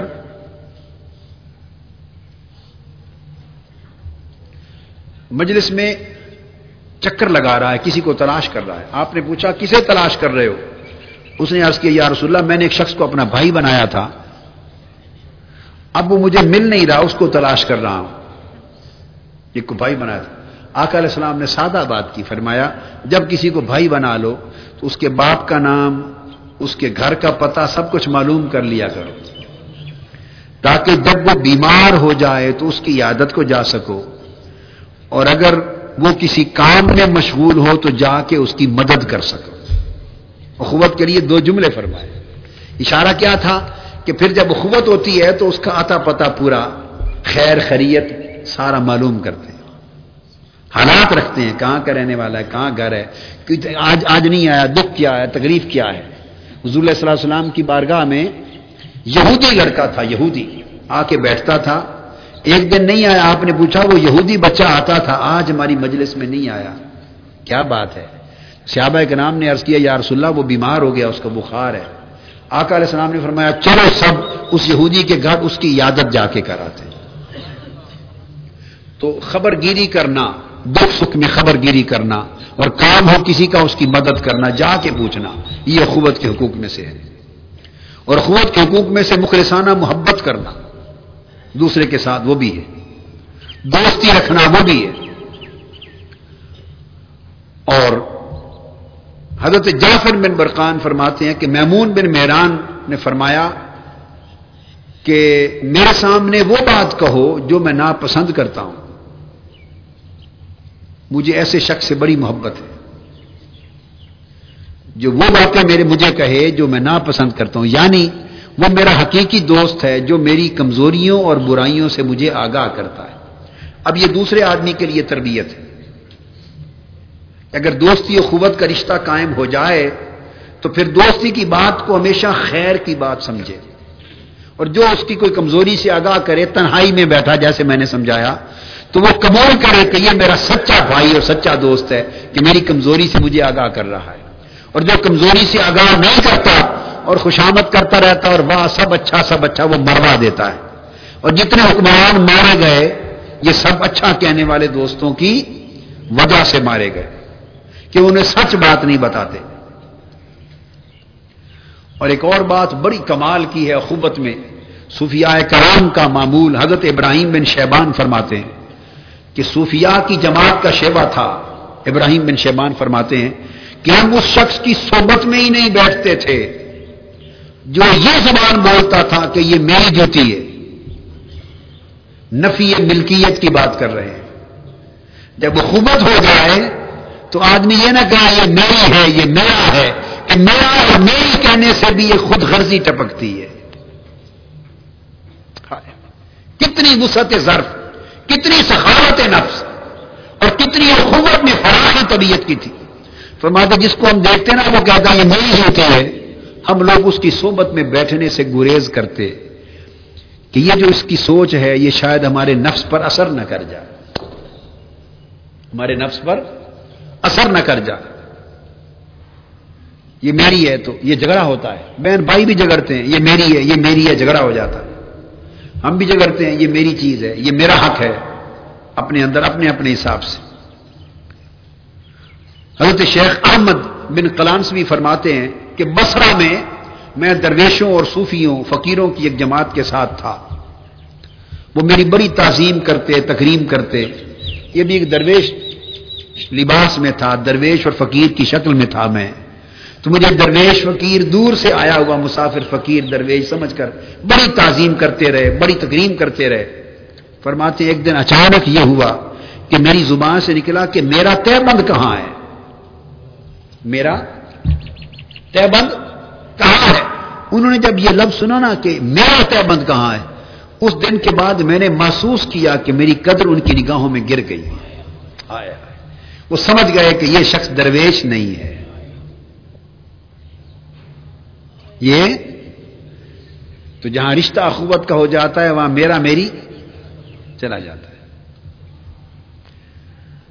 اور اہل فضل کی قدردانی کرتے۔ مجلس میں جب اخوت کا تقاضا یہ ہے کہ جس کو افضل جانو، اس کے لیے خود عمدہ جگہ چھوڑ دو۔ وہ اپنے لیے عمدہ جگہ تلاش نہ کرے۔ وہ اخلاق کے خلاف ہے تمازوں کے خلاف ہے۔ جس کو اعلی جانو، اس کے لیے عمدہ جگہ چھوڑ دو، خود اس کے پیچھے ہٹ جاؤ۔ اور شیخ ابو عثمان فرماتے ہیں حکومت کا حق یہ بھی ہے کہ تم اپنے بھائی کو اپنا مال پیش کرو۔ اور اس سے اس کا مال آپ کو پیش کرے، اس کی توقع اور تما دل میں بھی نہ کرو۔ اور حکومت یہ ہے کہ بھائی سے انصاف کرو اور وہ تمہارے ساتھ انصاف کرے، اس کا تما نہ کرو۔ تم اپنے بھائی کو کوئی چیز دو اور یہ توقع کرو کہ تم اپنے بھائی کے تابے رہو، اسے خوش کرو۔ مگر وہ تمہاری بات کے تابے رہے، یہ توقع نہ کرو۔ اور اگر کوئی چیز اس کی طرف سے تمہیں ملے، تھوڑی بھی مل جائے، تو اس کو بڑا سمجھو۔ اور آپ زیادہ چیز بھی اس کو دو، تو اس کو تھوڑا سمجھو۔ فرمایا، اخوت کے رشتے میں یہ تقاضے یعنی جس کے ساتھ بلائی کریں، پھر اس سے اس جیسے سلوک کی، واپسی کی، توقع دل میں نہ رکھیں۔ اگر آپ نے اپنے بھائی سے توقع کی، یہ تما بن گیا۔ اسی جیسے عمل کی واپسی کی۔ توقع کی یہ تما بن گیا۔ تما نے اپنے عمل کا نور بھی زائل کر دیا اور خوبت بھی زائل کر دی۔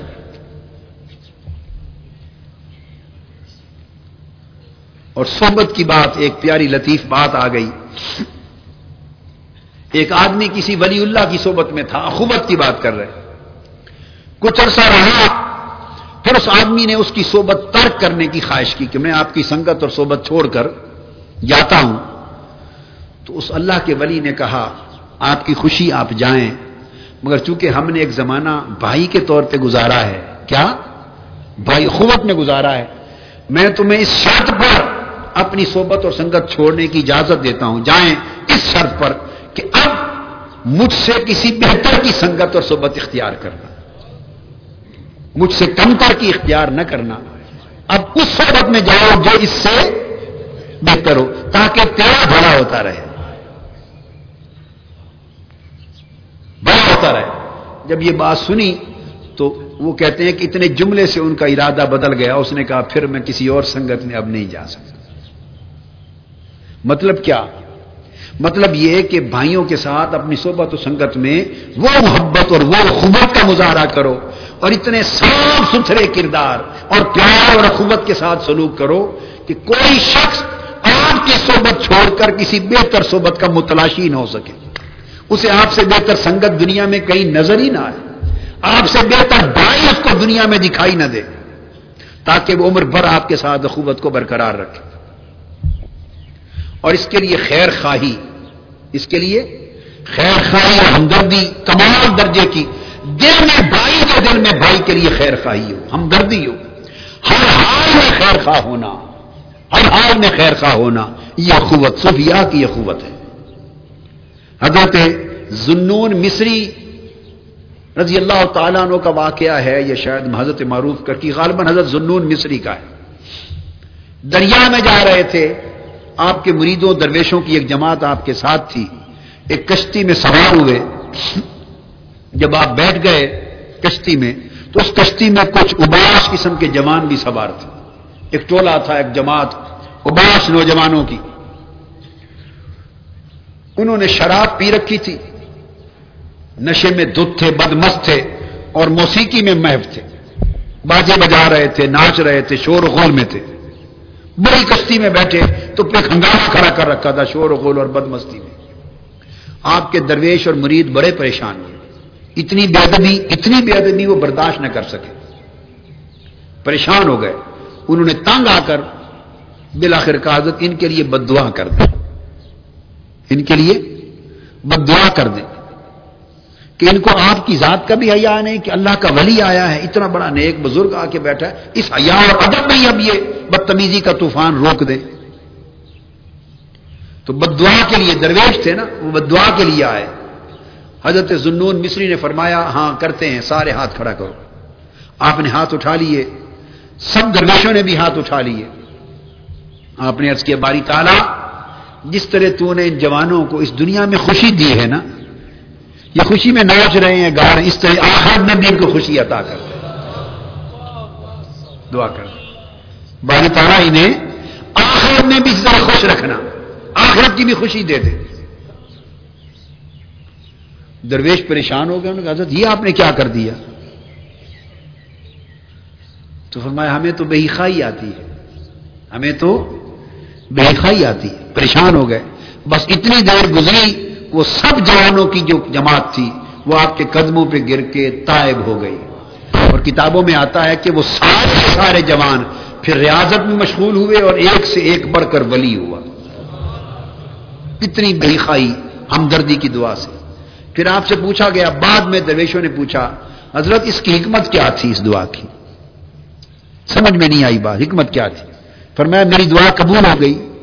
یہ کیا حکمت تھی؟ آپ نے فرمایا میں نے ان کی آخرت میں خوشی مانگی۔